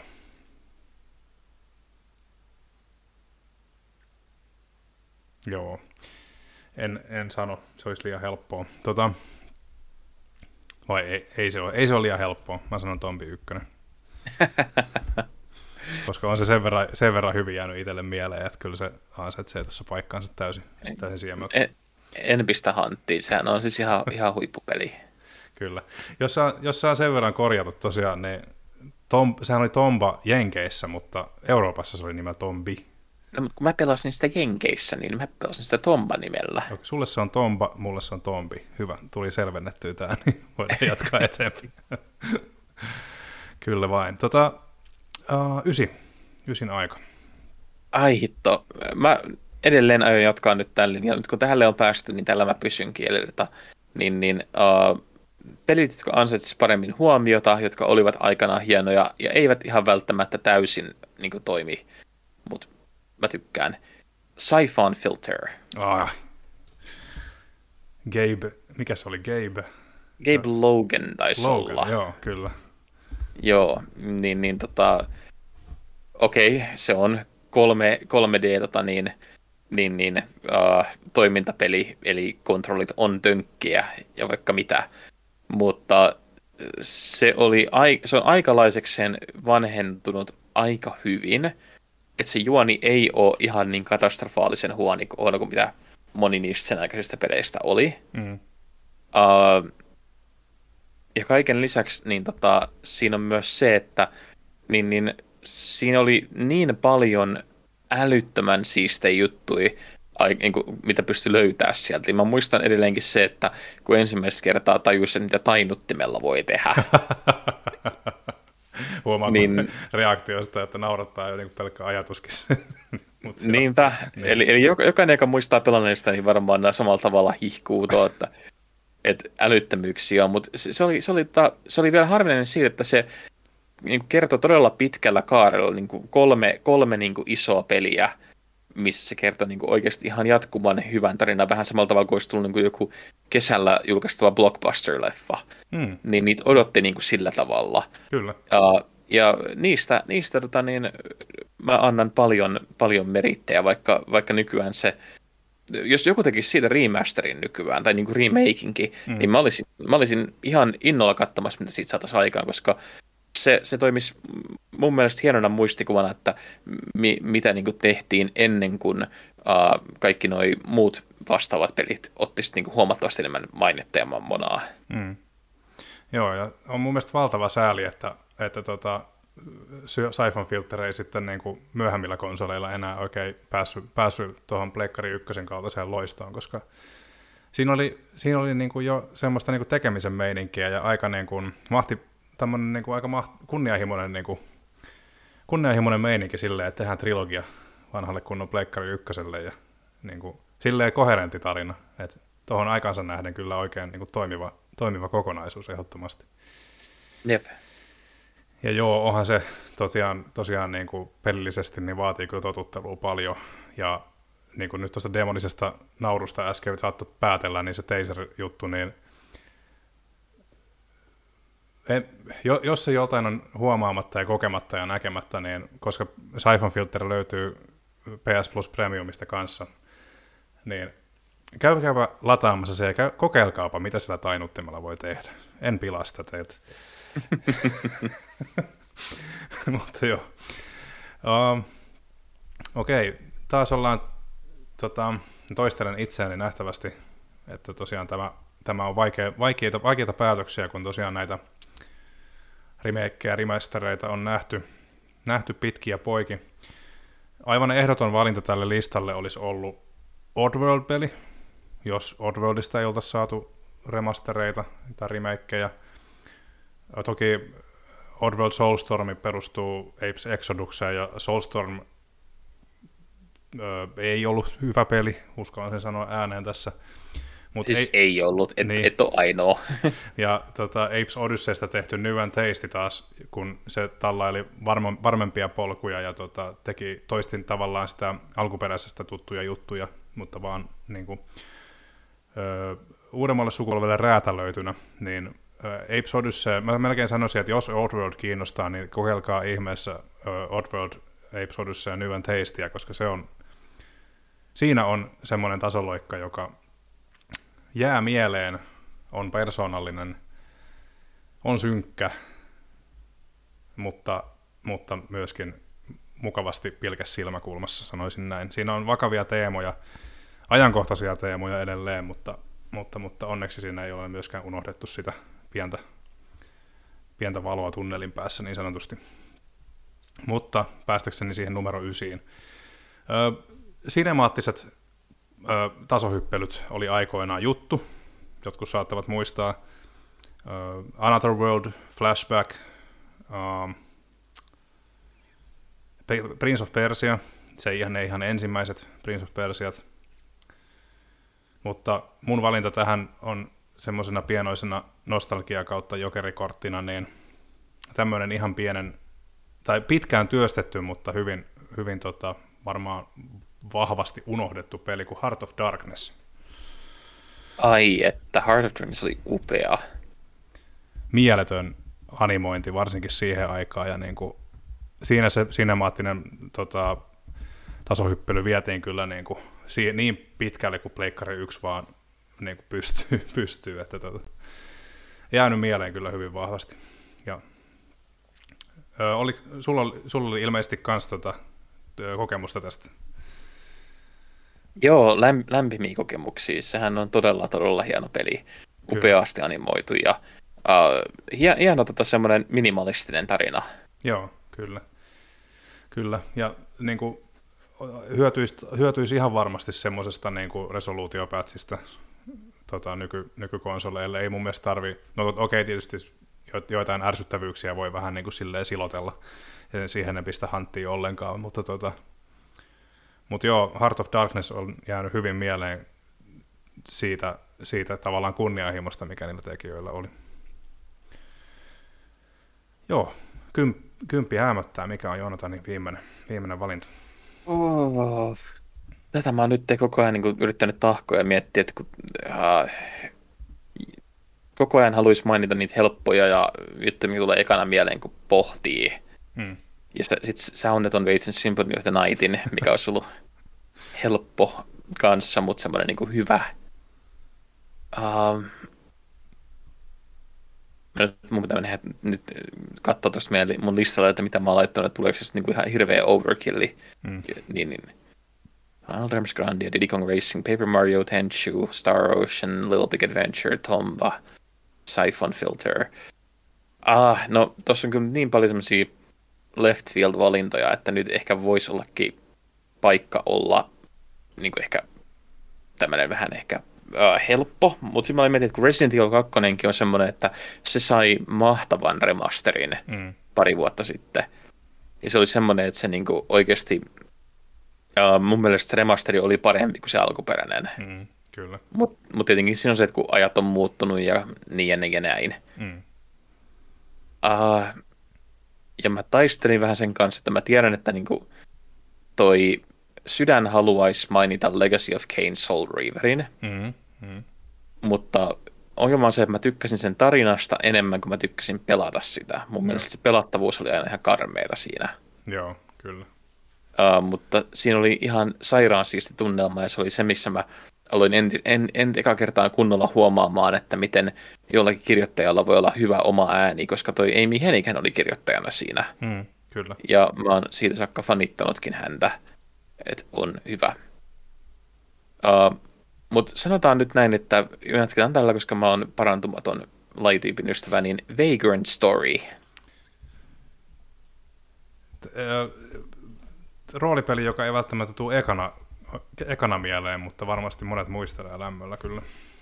No se on myös semmoinen, joo, se oli Squarelta, mutta se oli just semmoinen Square-peli, mikä tuli Final Fantasyin ja Chrono Crossin ja ties minkä muun välissä. Ja mäkin itse aluksi meinasin, kun mä mietin näitä päivän mittaa, että mm. no Chrono Crossinhan pisti mutta kun se sai kuitenkin jo remasterin ja niin, niin se, se, sekin on niin pysynyt hengissä, mikä on kiva, mutta mm. Vagrant Story on unohtunut. Niinpä. Ja Vagrant, Vagrant Story sai aikanaan niin kuin vielä niin, että se, se jäi niin kuin jopa silloin vähän jalkoihin, vaikka sit, niin kuin se pieni fanikunta rakasti sitä. Niin, niinpä. Uh, mutta että mäkin, mäkin olin, niin kuin sanoin, eka kerta tuli, mä olin liian nuori arvostaa sitä, että mitä kaikkea siinä oli. Hmm. Ja ajan myötä sitten niin kuin, oppi niin kuin vaan pääsee enemmän ja enemmän sisälle siihen. Joo, kyllä. Hyvin, hyvä valinta. Ei, ei, tähän tämä on tämmöistä, tämmöistä tota, tota, olalle taputtelua, mutta ei, hyvistä valinnoista pitää, pitää kiitellä, niin Vagrant Storykin on kyllä niin kuin semmoinen, semmoinen roolipeli, joka tota, mm, onneksi löytin, löysin sen internetin syöväreistä ennen kuin hinnat pompsahti liikaa ylöspäin. Löytyy, löytyy hyllystä itsellä, itellä onneksi ja tota, voi, sitä, voi, voi, voi testailla sitten aina kun mieli tekee ja, ja, ja näin. Tota, öö, ei ollut tarkoitus nyt tässä niin kuin leijua, mutta siis just, että olen vain iloinen siitä, että on onnistunut siitä nappaamaan sen fyysisen kopion, koska tosiaan siellä on jälleen kerran yksi näistä, jota Square itsekin on tuntuu unohtaneen, niin, niin on, on niin kuin joku kappale sitten, mitä vaalia. Chrono Cross olisi ollut ehdottomasti, tai se olisi ollut varmaan munkin valinta tuohon viimeiseksi, jos tota, remasteri olisi ilmestynyt, remasterin ongelmat on saatu, se, niin kuin tässä väliin ilmo, sanottakoon, että remasterin ongelmat on nyt selätetty, eli siellä ei ole enää framerate-ongelmia eikä mitään semmoista, vaan vihdo, vihdoin viimein se käännös on hyvällä tasolla ja hyvin, hyvin voiva niin sanotusti. Yksi valinta, mikä tuohon kympiksi olisi, niin Legend of Mana, mutta tota, sekin, sekin on saanut uusia julkaisun.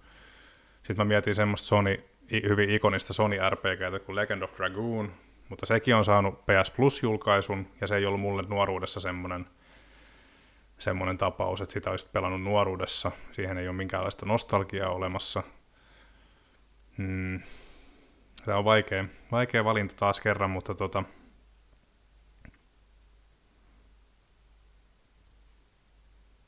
vähän tekisi mieli lähteä niin kuin Nintendo-linjalle tässä viimeisellä, mutta toisaalta – Mm, Conquer, Conquer Spadfordale on mulla joku semmoinen todella hämärä, hämärä tota, paikka sydämessä.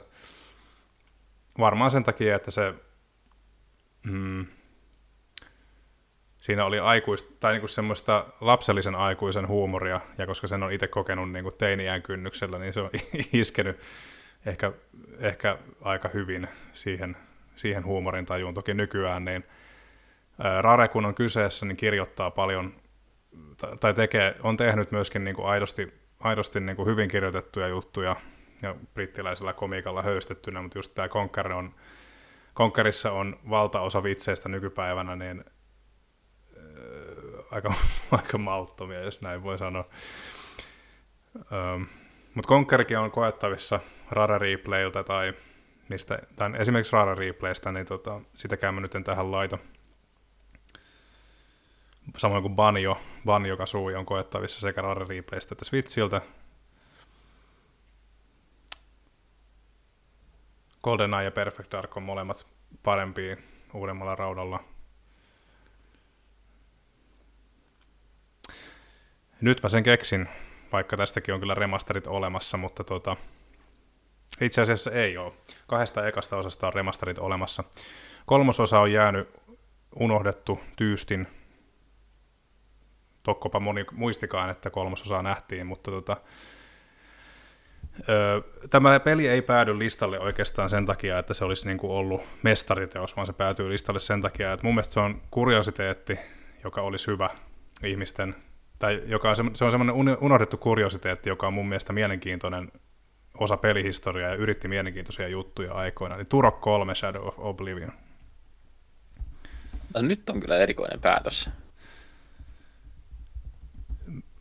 Se tota niin, tämä johtuu ihan puhtaasti siitä, että kun näitä ei mieti sen kummemmin, vaikka sen kummemmin ja menee lonkalta ja menee fiiliksen ja sydämen mukaan, niin jost, jostain syystä mulla nyt tuli erityisesti just Turok 3 mieleen, koska Turok 3 tehtiin tämmöinen Digital Foundry myötä tämmöinen gameplay-video, missä sitä käytiin läpi, ja mo- molemmat näistä vaikka tosiaan ovat tämmöisiä äh, niin kuin, teknisyyden ystäviä, niin sanotusti John Lineman ja Alex Bataglia, niin tota, olivat myöskin vakuuttuneita siitä, että, että tämmöinen myöhäinen Nintendo 64-peli yritti, yritti hyvin tämmöistä niin kuin elokuvamaista kerrontaa, kerrontaa myöhäisillä Nintendo 64 päivillä. Ja tota, jostain syystä Night Dive on tosiaan tehnyt vaan ekasta ja tokasta Turokista remasterit, mutta ei tästä kolmannesta. Ja mun mielestä kolmonen hyötyisi tosi paljon siitä, että siitä saataisiin teknisesti pätevä versio nykylaitteille, koska se on mun mielestä ihan mielenkiintoinen projekti kumminkin ja myöskin tarinansa kannalta hyvin, hyvin tota, yllättävä, jos näin voi sanoa. Mutta Turok 3, sen takana seison, vaikka ei se välttämättä fiksuin päätös ole, mutta sen takana minä seison. No ainakaan ei ole tylsä päätös. niin. Joo, näillä, näillä mennään. Lista on valmis, tota, nyt kun tätä tässä kattelee, niin öö, hyvin, hyvin jotenkin eipä täällä semmoisia oikein kauhean varmoja valintoja ole.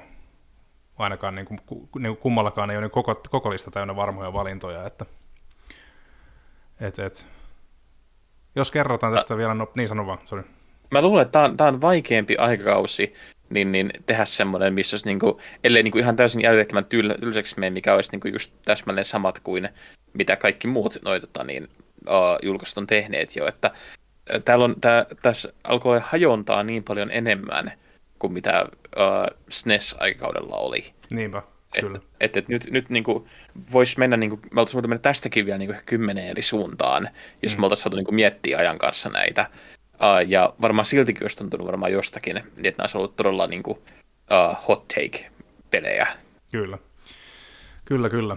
Huomasin tuossa, että aika rientää, aika rientää. Näistä oli tosi, tosi nastaa keskustella ja oli erittäin mukava käydä läpi näitä, sanotaan, hienoimmat pelivuodet 95-2000 abouttia rallaan, niin tota, hieno, hieno matka muistojen maille niin sanotusti, mutta meillä on vielä tässä käymättä hiukan pelattuja ja katsottuja, niin tota, lähdetään pienelle pauselle tässä kohtaa ja musiikkia, musiikkia korville ja kuulolle ja kohta jatketaan. Moi!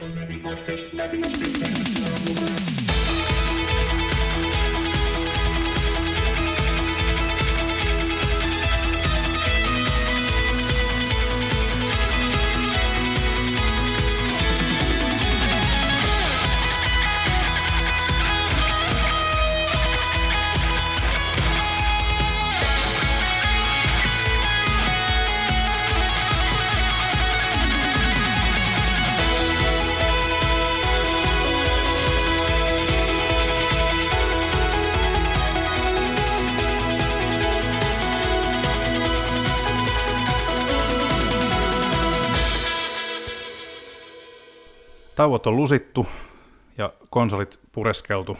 Mennään, mennään moderniin aikaan vaihteeksi ja tuttuun tapaan pelattujen ja Media, Corner, Media Cornerin, eli pelattujen ja katsottujen osioon.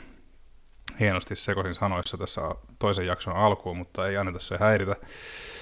Öö, otetaan katsotut ensin, eli, tota, eli, eli niitä nyt ei kauheasti tässä ole, kauheasti tässä ole tota, tullut viime aikoina itsellä, itsellä tota, niin, niin koettua, eli Futurama on semmoinen oikeastaan ainoa, mitä tässä on viime aikoina tullut katsottua, eli voisin, voisin oikeastaan, oikeastaan Futuramaa ei tarvitse puolustella, koska moni, tuntuu, moni, joka on palannut sen pariin, niin tuntuu tykänneen siitä, ja mun täytyy liittyä kehujen joukkoon, eli mun mielestä oivaltavaa huumoria, kestänyt hyvin aikaa, Matt Groeningin heittämällä paras animaatiosarja, ja mä itse menen tällä hetkellä kakkoskauden kymppijakson tienoilla.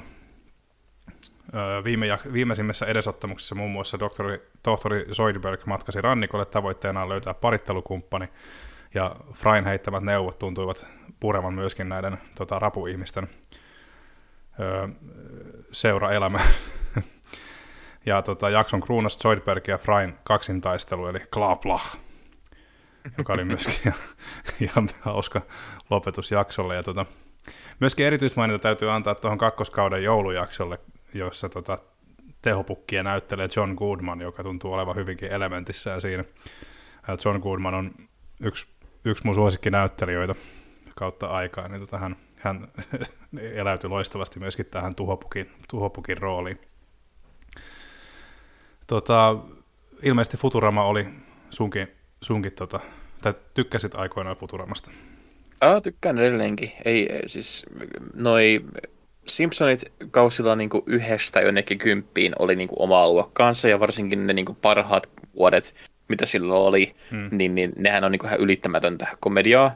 Et mä en niinku ehkä siinä mene niinku sanomaan, että Futurama olisi se parempi tai paras, mutta mä kyllä sen sanon, että Futurama oli kyllä ehkä laadullisesti niinku hyvin uh, piti laatunsa yllä, että siellä on niin huomattavasti vähemmän huonoja jaksoja kuin mitä Simpsoneilla oli. Mm. Uh, ja siis mä tykkään paljon. Mun mielestä se on ihan mielettömän hienosti tehty sarja, joka vielä sai hienon lopunkin. Mm. Joo, ehkä, ehkä joo, pitää tarkentaa, että jotenkin mä mä ihan samaa mieltä siitä Simpsoneiden alusta, mutta justiin, että se on, Futurama on jotenkin kokonaisuutena kumminkin parempi johtuen just siitä, että se ei kestänyt niin, kuin niin kauaa kuin mitä Simpsonit, Simpsonit jatkuu edelleen. Niin, niin tota, kokonaisuutena parempi. Tota, no sitten, mä en tiedä onko järkevää lähteä puhumaan Mario-elokuvasta, mutta yritetään nyt tiivistää se jotenkin hienosti. Järkevää siksi, että toinen meistä päästi läpi nostalgia, nostalgia, tota, nostalgian täyteisen paukun ja toinen taas ei. Mu, mä voisin tiivistää oman Mario-leffa-kokemukseni oikeastaan siihen, että se tosiaan antauduin nostalgian vietäväksi sillä tavalla, että tota, et, et, viihdyin leffan parissa sinällään, että se, ne, tavallaan ne viittaukset olivat riittävästi mulle, mutta mutta mikään ei, myöskin, mikään ei poista sitä tosiseikkaa, etteikö siinä olisikin, olisikin myöskin ollut puutteita, koska niitä oli ihan selkeitä puutteita. Ja öö, musta vaan tuntuu, että ensimmäinen elokuva piti saada pois alta. Siinä oli niin isot paineet ja isot odotukset, niin sen takia on menty monissa paikoissa niin varman päälle, että vähän sattuukin jopa. Mutta tota, itse kirjoitin Super Mario. Itse asiassa minä ja Joonatan kirjoitettiin molemmat Mario-elokuvasta meidän verkkosivuille konsolifin.net, joten sieltä ehkä voi lukea vielä lisää, lisää aiheesta. Mutta tota, niin, Mario-leffa elää ja, tai niin elää ja voi hyvin ja kassakoneet kinisee niin, että tuntuu, niin tota, ei kai siinä. Tämä oli odotettavissa vai mitä? siis niin, sehän tuli aina ole varmuutta, että se tienaa ihan älyttömästi rahaa. Toi on niin kuin varma nakki, niin sanotusti. Mutta että en mä, en mä siitä tykännyt pahemmin. Mun mielestä se oli hukattu mahdollisuus. Hmm. Kyllä vähän niin kuin pistettäisiin maksumuurin taakse juttu, mutta tosiaan maksumuurin taakse se ei mene, koska verkkosivujen selaaminen ei maksa mitään, mutta siellä verkkosivuilta käykää katsomassa Super Mario Bros. Movie-artikkeli, niin sieltä, sieltä voi vähän lisä, lisätunnelmia käydä kysymä, tai käy kysymässä, lukemassa, anteeksi. Mitäs Joonatan muuten kuin Heikko Mario-leffa, niin mitä olet katsellut viime aikoina? No mulla on kaikki, mitä mä oon kattonut viime aikoina, on embargon alasta vielä ikävä kyllä. Että mä yritin katsoa, että, että olisiko vielä käynyt niin hyvä tuuri, että tämä jakso tulisi sen jälkeen, kun ne on päättynyt, mutta ei tuu, niin ne jää ensi ens jaksoon. Uh, mutta mä voin, puhutaan, mä oon tainnut aiemmin mainita sen, niin mä puhutaan nyt uudestaan. Eli Netflixiltä löytyy tämmöinen hieno animesarja kuin Vinland, Vinland Saga, mm. Joka on nyt toisessa kaudessa. Toinen kausi on vähän yli puolen välin. Uh, ja se on varmaan parasta animea ja ehdottomasti parasta mangaa, mitä on tullut niin, niin viimeiseen parinkymmeneen vuoteen. Hmm. Kertoo, se on vähän niin kuin Game of Thrones, jos olisi anime-versiona. Uh, kertoo nuoresta pojasta, joka niin, niin ajautuu viikinkiaikoina sodan pyöritykseen ja seuraa hänen elämäänsä vuosikymmenten halki, hmm. kun hän uh, selviytyy karmeasta väkivallasta ja karmeista kohtaloista toiseen ja alkaa ymmärtää, että, uh, että, että todellinen soturi on se, joka löytää keinon olla taistelematta ja joka pystyy luomaan yhteiskunnan, jossa ei sodita. Ja ihan uskomattomia hahmoja, uh, todella todella hienoja niin, niin, tarinakäänteitä ja semmoinen, mikä niinku vaan jaksaa yllättää niin vuodesta toiseen. Lämmin suositus. Joo, kuulostaa mielenkiintoiselta. Tämmöinen keskiaikameininki kiinnostaa aina. Niin. Niin, niin sanoitko sä, että mistä tämä sarja olikaan näkyvissä? Netflixistä löytyy molemmat kaudet. Joo, no niin hyvä. Hyvä, sehän, sehän täytyy sitten katsastaa heti kun kerkee. Jes, ei siinäpä oikeastaan lyhykäisyydessään katsottu tällä kertaa. Pelatuissa sitten, niin tosiaan mennään osittain samoja linjoja kuin aikaisemmassakin, jaksossa, eli tosiaan omalla kohdalla God of War Ragnarok, peli, sen osalta pelikello on kääntynyt 20 tunnin paremmalle puolelle.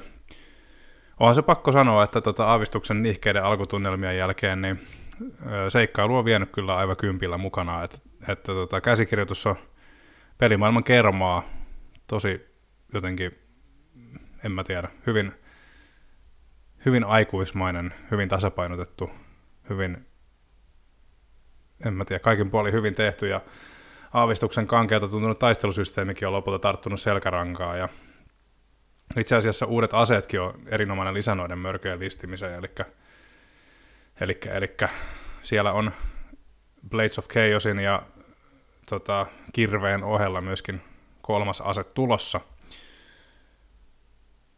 mutta en paljasta, en paljasta sen enempää. Toivon mukaan tämä nyt ei pilannut keltään pelinautintoa sitten, mutta toivon mukaan päinvastoin sillä on jotain, mitä odottaa, jos ei tätä kolmatta asetta ole vielä löytynyt. Sitten tota, nopeasti, nopeasti tässä kohtaa niin toi Evil Within 2, eli en ole tosiaan ihan, ihan alussa vasta, mutta tota, Tango, tämä, tämä Tango Gameworks, eli Shinji Mikamin, joka nyt on jo lähtenyt toki studiolta, mutta silloin Shinji Mikami, tämä Resident Evilin luoja, vaikutti tässä Tango Gameworksille tämän pelin teon, pelin teon aikaan, ja Evil Within 2 jäi itsellä kesken, ekan osan on vetänyt läpi. En oikein tiedä miksi, en ollut mikään maailman suurin kauhupelien ystävä silloin, mutta tota, mm, Evil Within 2 on tosi, starttaa tosi mielenkiintoisella tavalla ja vähän niin kuin silleen ihmettelinkin, ihmettelin itseäni, että miksi se jäi kesken. Öö, toki siinä oli omat tekniset murheensa, mutta nyt tilanne on toinen, ja Series X Extra Powerilla höystettynä, niin öö, 60 freimiä on, tulee, tai niin kuin pyörii, pyörii koko ajan 60 freimiä, ja ajattelin antaa tosiaan tälle uuden mahdollisuuden. Päähenkilönä edelleen jatkaa Sebastian Castellanos, joka, jonka lähtökohdat on tosiaan tässä uudessa osassa sen verran rankat, että premissi on tosiaan mielenkiintoinen ja se tarina nappaa hyvin voimakkaalla otteella pelaajan mukaan, ainakin meikäläisen. Viimeisenä sitten tämmöinen vähän, eri, vähän tota vanhempi valinta. Tuolta tosiaan kaikki, tai Nintendo-ihmiset varmaan tietänevät, että tonne Switch Onlinein puolelle tuli tosiaan uusia konsoleita tuossa muutamia kuukausia sitten, ja niin kuin Game Boy Advance ja alkuperäinen Game Boy tuli sinne. Ja tosiaan semmoinen kiva pikku klassikko kirjaimellisesti lähti peluutukseen kuin The Legend of Zelda Minish Cap. Ja tota, mm, tällä pelillä on tosi hyvin mielenkiintoinen historia, kehityshistoria ensinnäkin, eli tosiaan tämä on ainoa Zelda-peli käsittääkseni, joka on tehty Capcomin ja Nintendo yhteistyönä. Tämä oli aikanaan hyvin kehuttu, kehuttu ja tota, persoonallisena pidetty. Ja ajattelin tässä ennen Tears of, Tears of the Kingdomia, että halusin ottaa jonkun Zelda-pelin testi ennen, ennen tätä uutta mega-eposta. Ja tosiaan Breath of the Wildin uudelleenpelu tuntui vähän liian raskalta ajatukselta tässä kohtaa, kun on God of Waria ja vähän siitä sun tätä kesken, niin ajattelin sitten, että kun kulttuuriteon, tämän kulttuuriteon myötä miniskäppi oli tullut tuonne valikoimiin, ajattelin ottaa testiin pitkästä aikaa ja ihan siis pienempänä olen ihan siis hatunnaisia kertoja pelannut, en tätä ikinä omistanut, mutta tota, onneksi päädyin pelaamaan miniskäppiä, koska ö, olen päässyt nyt tota, hivenen hivenen matkaa jo ensimmäisen luolaston jälkeen, ja siis mun mielestä tämä on ollut ihan äärimmäisen mukavaa pelattavaa. Öö, hyvin kestänyt aikaa, niin kuin sopiv- sopivista kohdista retro, ei niin kuin ärsytä mikään semmoiset tietynlaiset kankeudet. Okei, yksi asia ärsyttää, aseiden vaihtaminen voisi olla ehkä vähän helpompaa, mutta tosiaan siinä tulee vähän valikkorallia, mutta, mutta muuten niin Miniscap on mun mielestä jotenkin hämmästyttävä unohdettu Zelda-peli. Ihmettelen suuresti, että miksi, koska se on, se on teemaltaan poikkeava. Siinä tosiaan liikutaan tämmöisessä maailmassa, jossa Link löytää niin kuin tämmöisen puhuvan hatun, joka auttaa häntä sitten seikkailussa. Ja tosiaan tämän pelin gimmikkinä on se, että Link voi muuntautua tämmöiseksi pienen pieneksi oljoksi, tai pienen pieneksi tota, versioksi itsestään, ja kun hän on hyvinkin minimalistinen, niin silloin kaikki nämä ympäristöt myöskin näyttävät siltä, että ruohonkorsikin voi näyttää suurelta, kun on pieni, vähän niin kuin ötökän elämän tapaan. Se tuo sille persoonallista otetta, ja, ja olenkin ehkä kaivannut salaa jotain vähän, vähän simppelimpää, vähän paluuta, paluuta vähän aiempaa, ja mun mielestä Miniscap on ihan loistava välipala ennen Tears of the Kingdomia. Jos löytyy Switch Online Expansion Pack, kannattaa ehdottomasti kokeilla, jos yhtään kiinnostaa zelda Älkää myöskään unohtako Switch Onlinein Game Boy Advance-osastolta Kuru Kuru Kururinia. Aivan loistava puzzle-peli, joka tosiaan ottaa vaikutteensa tämmöisestä vanhasta japanilaisesta pelistä kuin Irritating Stick, eli käytännössä ö, Irritating Stick on siis semmoinen peli, missä tosiaan vedetään tämmöistä, tai viedään tämmöistä niin kuin, tota, keppiä pitkin tämmöistä rataa, ja jos osuu reunoihin, niin saa sähköiskun.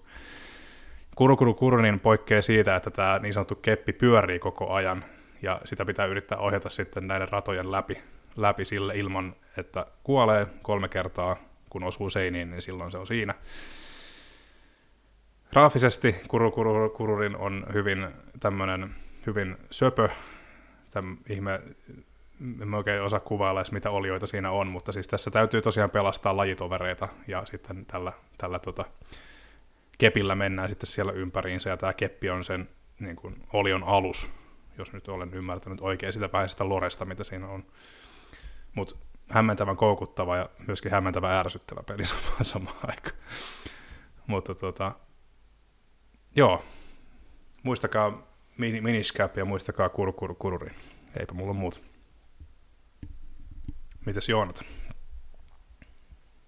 Uh, no mulla on vähän vähemmän ollut tässä kuussa nyt pelattavaa. Uh, mulla on, uh, mitä konsolifinille on tullut, niin, niin muutama arvostelu, niitä kannattaa käydä tsekkaamassa. Uh, Minecraft Legends ja Bayonetta Origins. Uh, Minecraft oli ehkä vähän turhauttava kokemus, koska siinä oli paljon hyvää, mitkä on just ominaisia juttuja Minecraftille, eli just se mielikuvituksellinen maailma ja niin, niin huumori ja sitten se, että tämä lupaus siitä, että voi kavereiden kanssa mennä rakentelemaan, mutta sitten se samalla yrittää olla uh, kolmannen persoonan tämmöinen taktinen rakentelustrategia, missä jahdetaan myös armeijoita. Mm. Ja se ei oikein tee mitään niitä asioita niin tarpeeksi hyvin ollakseen erottuva joukosta. Joo. Uh, mutta niin kuin kuitenkin varmasti nuoremmat voi ehkä digata, ja varmasti jos on niin kuin tosi patoutunut Minecraft-fani, niin varmaan pääsee sama jotain irti. Mm. Uh, Bayonetta Origins taas oli ihan toinen juttu, täysin niin kuin ilahduttava, mainio niin, niin, ja veikeä niin, niin, uh, tämmöinen sarja, tai niin kuin jatko, jatko esiosa mm. tälle pitkälle sarjalle, ja mä suosittelin sitä melkein kaikille, koska siinä on niin kuin ihan oikeasti kaikki osa-alueet toimi hienosti. Hmm. Uh, ja sitten, no tästä mulla on tuossa pidempi juttu muualle. Uh, eli mä en nyt hirveästi ala vielä tästä niin höpöttää nyt varmasti ensi kästissä sitten niin oikeasti kunnolla pääsen hehkuttaa, mutta jos on mennyt ohi tämmöinen pikkupeli kuin Chia, uh, kirjoitetaan T-C-H-I-A, hmm. niin, niin tämä on uudesta Kaledoniasta kotoisin oleva 12 henkilön tiimin tekemä avoimen maailman seikkailupeli, joka muistuttaa Wind Wakeria mm. hyvin vahvasti. Kertoo nuoresta tytöstä, joka lähtee etsimään isänsä, joka on kidnappattu, ja hänen tämmöisen kasvutarinansa. Ja sitä niin, niin, rytmittää Uuden Kaledonian musiikki, uh, erittäin huikea niin visuaalinen tyyli, upeita ratkaisuja tehty pelimekaniikoissa, ja semmoinen tunne, että sä oot äärimmäisen niin, ilahduttavassa ja koskettavassa maailmassa, jossa pääst viettää aikaa. Hmm. Uh, ja se saattaa hyvinkin olla, mä olisin todella yllättynyt, jos se ei päädy korkealle mun tämän vuoden parhaiden pelien listalla. Hmm. Kyllä, kyllä. Olen itsekin kuullut sijasta paljon hyvää. En ole, en ole vielä testannut, mutta tuota, täytyypä käydä. Ei ilmeisesti ole kauhean pitkä peli jos on ymmärtänyt oikein? Äh, 10-12 tuntia meni mulla pelta läpi. Okei, okay, joo. Et kuitenkin semmoinen ihan kunnioitettava kesto, mutta se on myös maksaa mun mielestä se 2 vai 30, jos sitäkään. Joo, kyllä, kyllä. Ja siis siinä on vielä paljon, niin että jos mä olisin mennyt vetämään kaikki niin kuin, noi sivutehtävät ja etsiä kaikki nämä muut jutut, niin olisi varmaan mennyt pidempäänkin. Hmm. Mutta niin, oikeasti se on niin täysin jokaisen minuutin arvoinen. Joo, kyllä, kyllä. Bayonetta Originsista on pakko kysyä vielä, että olisi tosiaan, kun mun mielestä ennakko, ennakkoon, niin netissä vähän puhuttiin siitä, että miksi Platinum haluaa tästä niin ison hinnan, ja tämähän näyttää niin semmoiselta ihan välikappaleelta niin tässä kaiken lomassa, mutta lo, on ollut yllättävää lukea, että Bayonetta Origins on ollut niin jotenkin kehuttu tai semmoinen, että siitä on ty- ihmiset tuntunut tykkäävän tosi paljon. Niin kerro, nyt, kerro nyt vielä, että onko Bayonetta Origins nyt siis ylhäältä päin kuvattu vai sivulta päin kuvattu vai minkälainen se nyt sitten on? Se on, se on, se on ylhäältä ja niin kuin vähän viistosta, eli se, se muistuttaa kanssa niin kuin semmoista niin kuin isometristä seikkailua, mutta se, se on se on myös niin jännästi niin kuin luotusta niin kuin blokattu ja tehty se tota niin, uh, kenttien ja maailman rakenne, mm että tota, se tuntuu jatkuvasti suuremmalta ja ehkä kolmivuotteisemmalta kuin se oikeasti on. Mm, Mutta kun mulla ei ollut mitään semmoista kontaktia tähän, että et, et oliks, et porukka valitellut, että se on niinku tota, niinku välipeli tai vastaavaa. Mä, mä sain sen arvosteltavaksi ja mä katoin, että tämähän näyttää niinku ihan vaan niinku normaalilta Bayonetta-julkaisulta. Mm. Ja mulla meni siinä niin just sen niinku 10-12 tuntia pelaa läpi se. Joo. Uh, mä luulen, että 10 tuntia ehkä lähempänä totuutta, ja mun mielestä se on just mitä mä oon niin muidenkin Bayonettojen kanssa niin yleensä viettänyt. Että nyt kolmas oli vähän pidempi. Mm, mm. Uh, mutta että niin, en mä nähnyt missään kohtaa, että se olisi ollut millään tavalla olisi hävinnyt millekään pääsarjan peleistä. Okei, okay, no se on mukavaa kuulla. Ehkä mäkin nyt sitten siihen perehdyin jossain vaiheessa. Se tosiaan jäi mulla itsellä täysin paitsi, koska ajattelin, että se on vähän niin kuin halppispeli, jonka kärkeä sitten kokea joskus, mutta tämä on ollutkin yllättävän, yllättävän silleen niin kuin kehuttu, kehuttu tapaus kyllä, ehkä jopa jossain määrin enemmän kuin kolmososa. Kolmososa, kolmososa keräsi vähän ristiriitaisia kommentteja välillä paikkapaikoin, mutta tota. Jos menee siihen sillä asenteella, että tämä on erilainen kuin ne muut Bayonetat, niin mä luulen, että varmasti voi tykätä hyvinkin paljon. Mm. Kyllä, kyllä. Hyvä, hyvä homma. Platinum, Platinum sitten tosiaan Bayonetan tulevaisuus on turvattu ainakin ilmeisesti, ilmeisesti kun kerran tota, tästäkin tykättiin, niin se nelos, väistämätön nelososakin sieltä varmaan saadaan sitten jossain vaiheessa. Mutta tota, toivottavasti. Joo, toivo, toivottavasti nimenomaan, että kyllä Platinumilla, vaikka niillä on ollut paljon hutilaukauksia tässä viimeisen viiden, reilu viiden vuoden aikana, niin kyllä sieltä studiossa löytyy vielä paljon potentiaalia ja paljon osaamista, että, että, että Bayonetta on yksi niistä sarjoista, jossa se potentiaali vähän niin kuin pääsee, pääsee loistoonsa kyllä omasta mielestä ainakin. Tota, joo, eipä siinä oikeastaan sitten, siinäpä ne pelatut ja katsotut olivatkin, ja sitten tota, mennään tuttuun tapaan sitten vielä tässä jakson lopuksi, niin tärppeihin, eli tosiaan meillä on oma lehmä ojassa joka jaksossa, ja niin kuin nytkin, niin meidän me, meillä on tota, teille tarjota pari hyvää, hyvää artikkelia tästä viime ajoilta. Öö, omilta, omasta, omalta osalta niin tota, sanoisin, että meillä oli pääsiäisen aikaan tuossa Ristolta pari hyvää, pari hyvää juttua, joita lähtisin tässä nyt suosittelemaan, eli Eli kunhan nyt vaan saan tuossa nimet auki, niin muistan, että muistan sanatarkasti tämän otsikon. Eli toinen näistä on mulukut, päähenkilöt videopeleissä, ei mulkut, vaan mulukut, joka on mun mielestä erittäin hyvää, erittäin hyvää kritiikkiä tota, liittyen, liittyen päähahmojen ongelmallisuuteen ja semmoisiin niin asenneongelmiin. Tässä muun muassa puhutaan Days Gonein päähenkilöstä öö, ansaitusti, kun aihe on tässä, tässä tota blogissa, mitä on. Ja tosiaan toinen on sitten tämä, mitä yhteistä on Counter-Strikeilla kristin uskolla. Ja, ja en sitä teille paljasta, käykää katsomassa, mitä yhteistä Counter-Strikeilla ja kristinuskolla on. Siinä olisi meikäläisen suositukset tällä erää.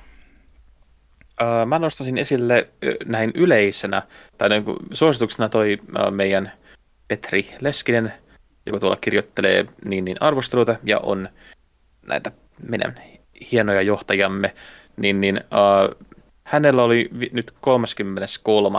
eli just skuun vaihteessa niin arvostelu tästä uudesta Peppa Pipsapossun, mikä onkaan suomeksi, mm. pelistä.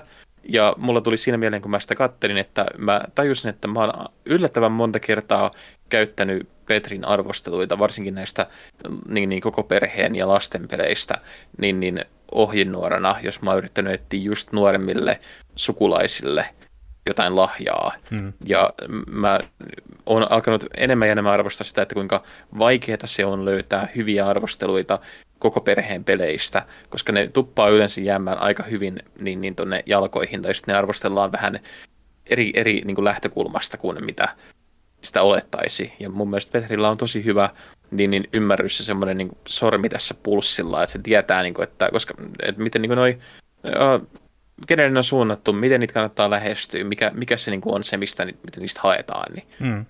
niistä niin kuin iso peukku. Kyllä. Aina kun ilmestyy uusi ryhmähauja tai Pipsapossupeli, niin tota, se kannattaa tsekata täältä meidän, meidän verkkosivuilta, koska Petri on muodostunut suorastaan ekspertiksi jo näissä jälkikasvunsa avustuksella. Joo, siinäpä se oikeastaan tota, aika hurahti tosiaan ja, ja, ja se on tilanne on valitettavasti taas se, että nyt on aika siirtyä tästä, tästä tota, jakson, jakson tota, loppupuoliskolle ja pikkuhiljaa lopetella. Kiitoksia oikein paljon arvoisat kuulijat, että olitte tälläkin kertaa mukana. Tätä on erittäin suuri ilo tehdä edelleen. Ja tota, aivan, aivan loistavaa, että teitä siellä on lukuisia todistetusti kuulemassa meidän jorinoita ja vastarannan kiiskeilyitä. Öö, muistuttelen tässä kohtaa ensinnäkin, että haku uutisten kirjoittajaksi on myöskin päällä edelleen. Jaakko.herranen at konsolifin.net voi laittaa näytteitä, mikäli peliuutisten kirjoittaminen kiinnostelee. Ja tosiaan muistakaa myöskin seurailla meitä, ympäri internettiä. Meidät löytää Facebookista, Twitteristä ja Instagramista sekä tietenkin sieltä tärkeimmästä eli meidän pyhätöstä eli www.konsolifilm.net. Sieltä löytyy arvosteluja, artikkeleita, blogeja, uutisia ja myöskin elinvoimainen foorumi, jossa keskustella kaikesta maan ja taivaan väliltä. Kiitoksia Joonatan, että olit mukana jälleen kerran. Kiitoksia itsellesi. Ja näihin tunnelmiin, ei kuviin, koska emme ole kameran edessä, mutta tota, näihin tunnelmiin ja mukavaa ö, kevään jatkoa. Kyllä se kesäkin sieltä kohta tulee.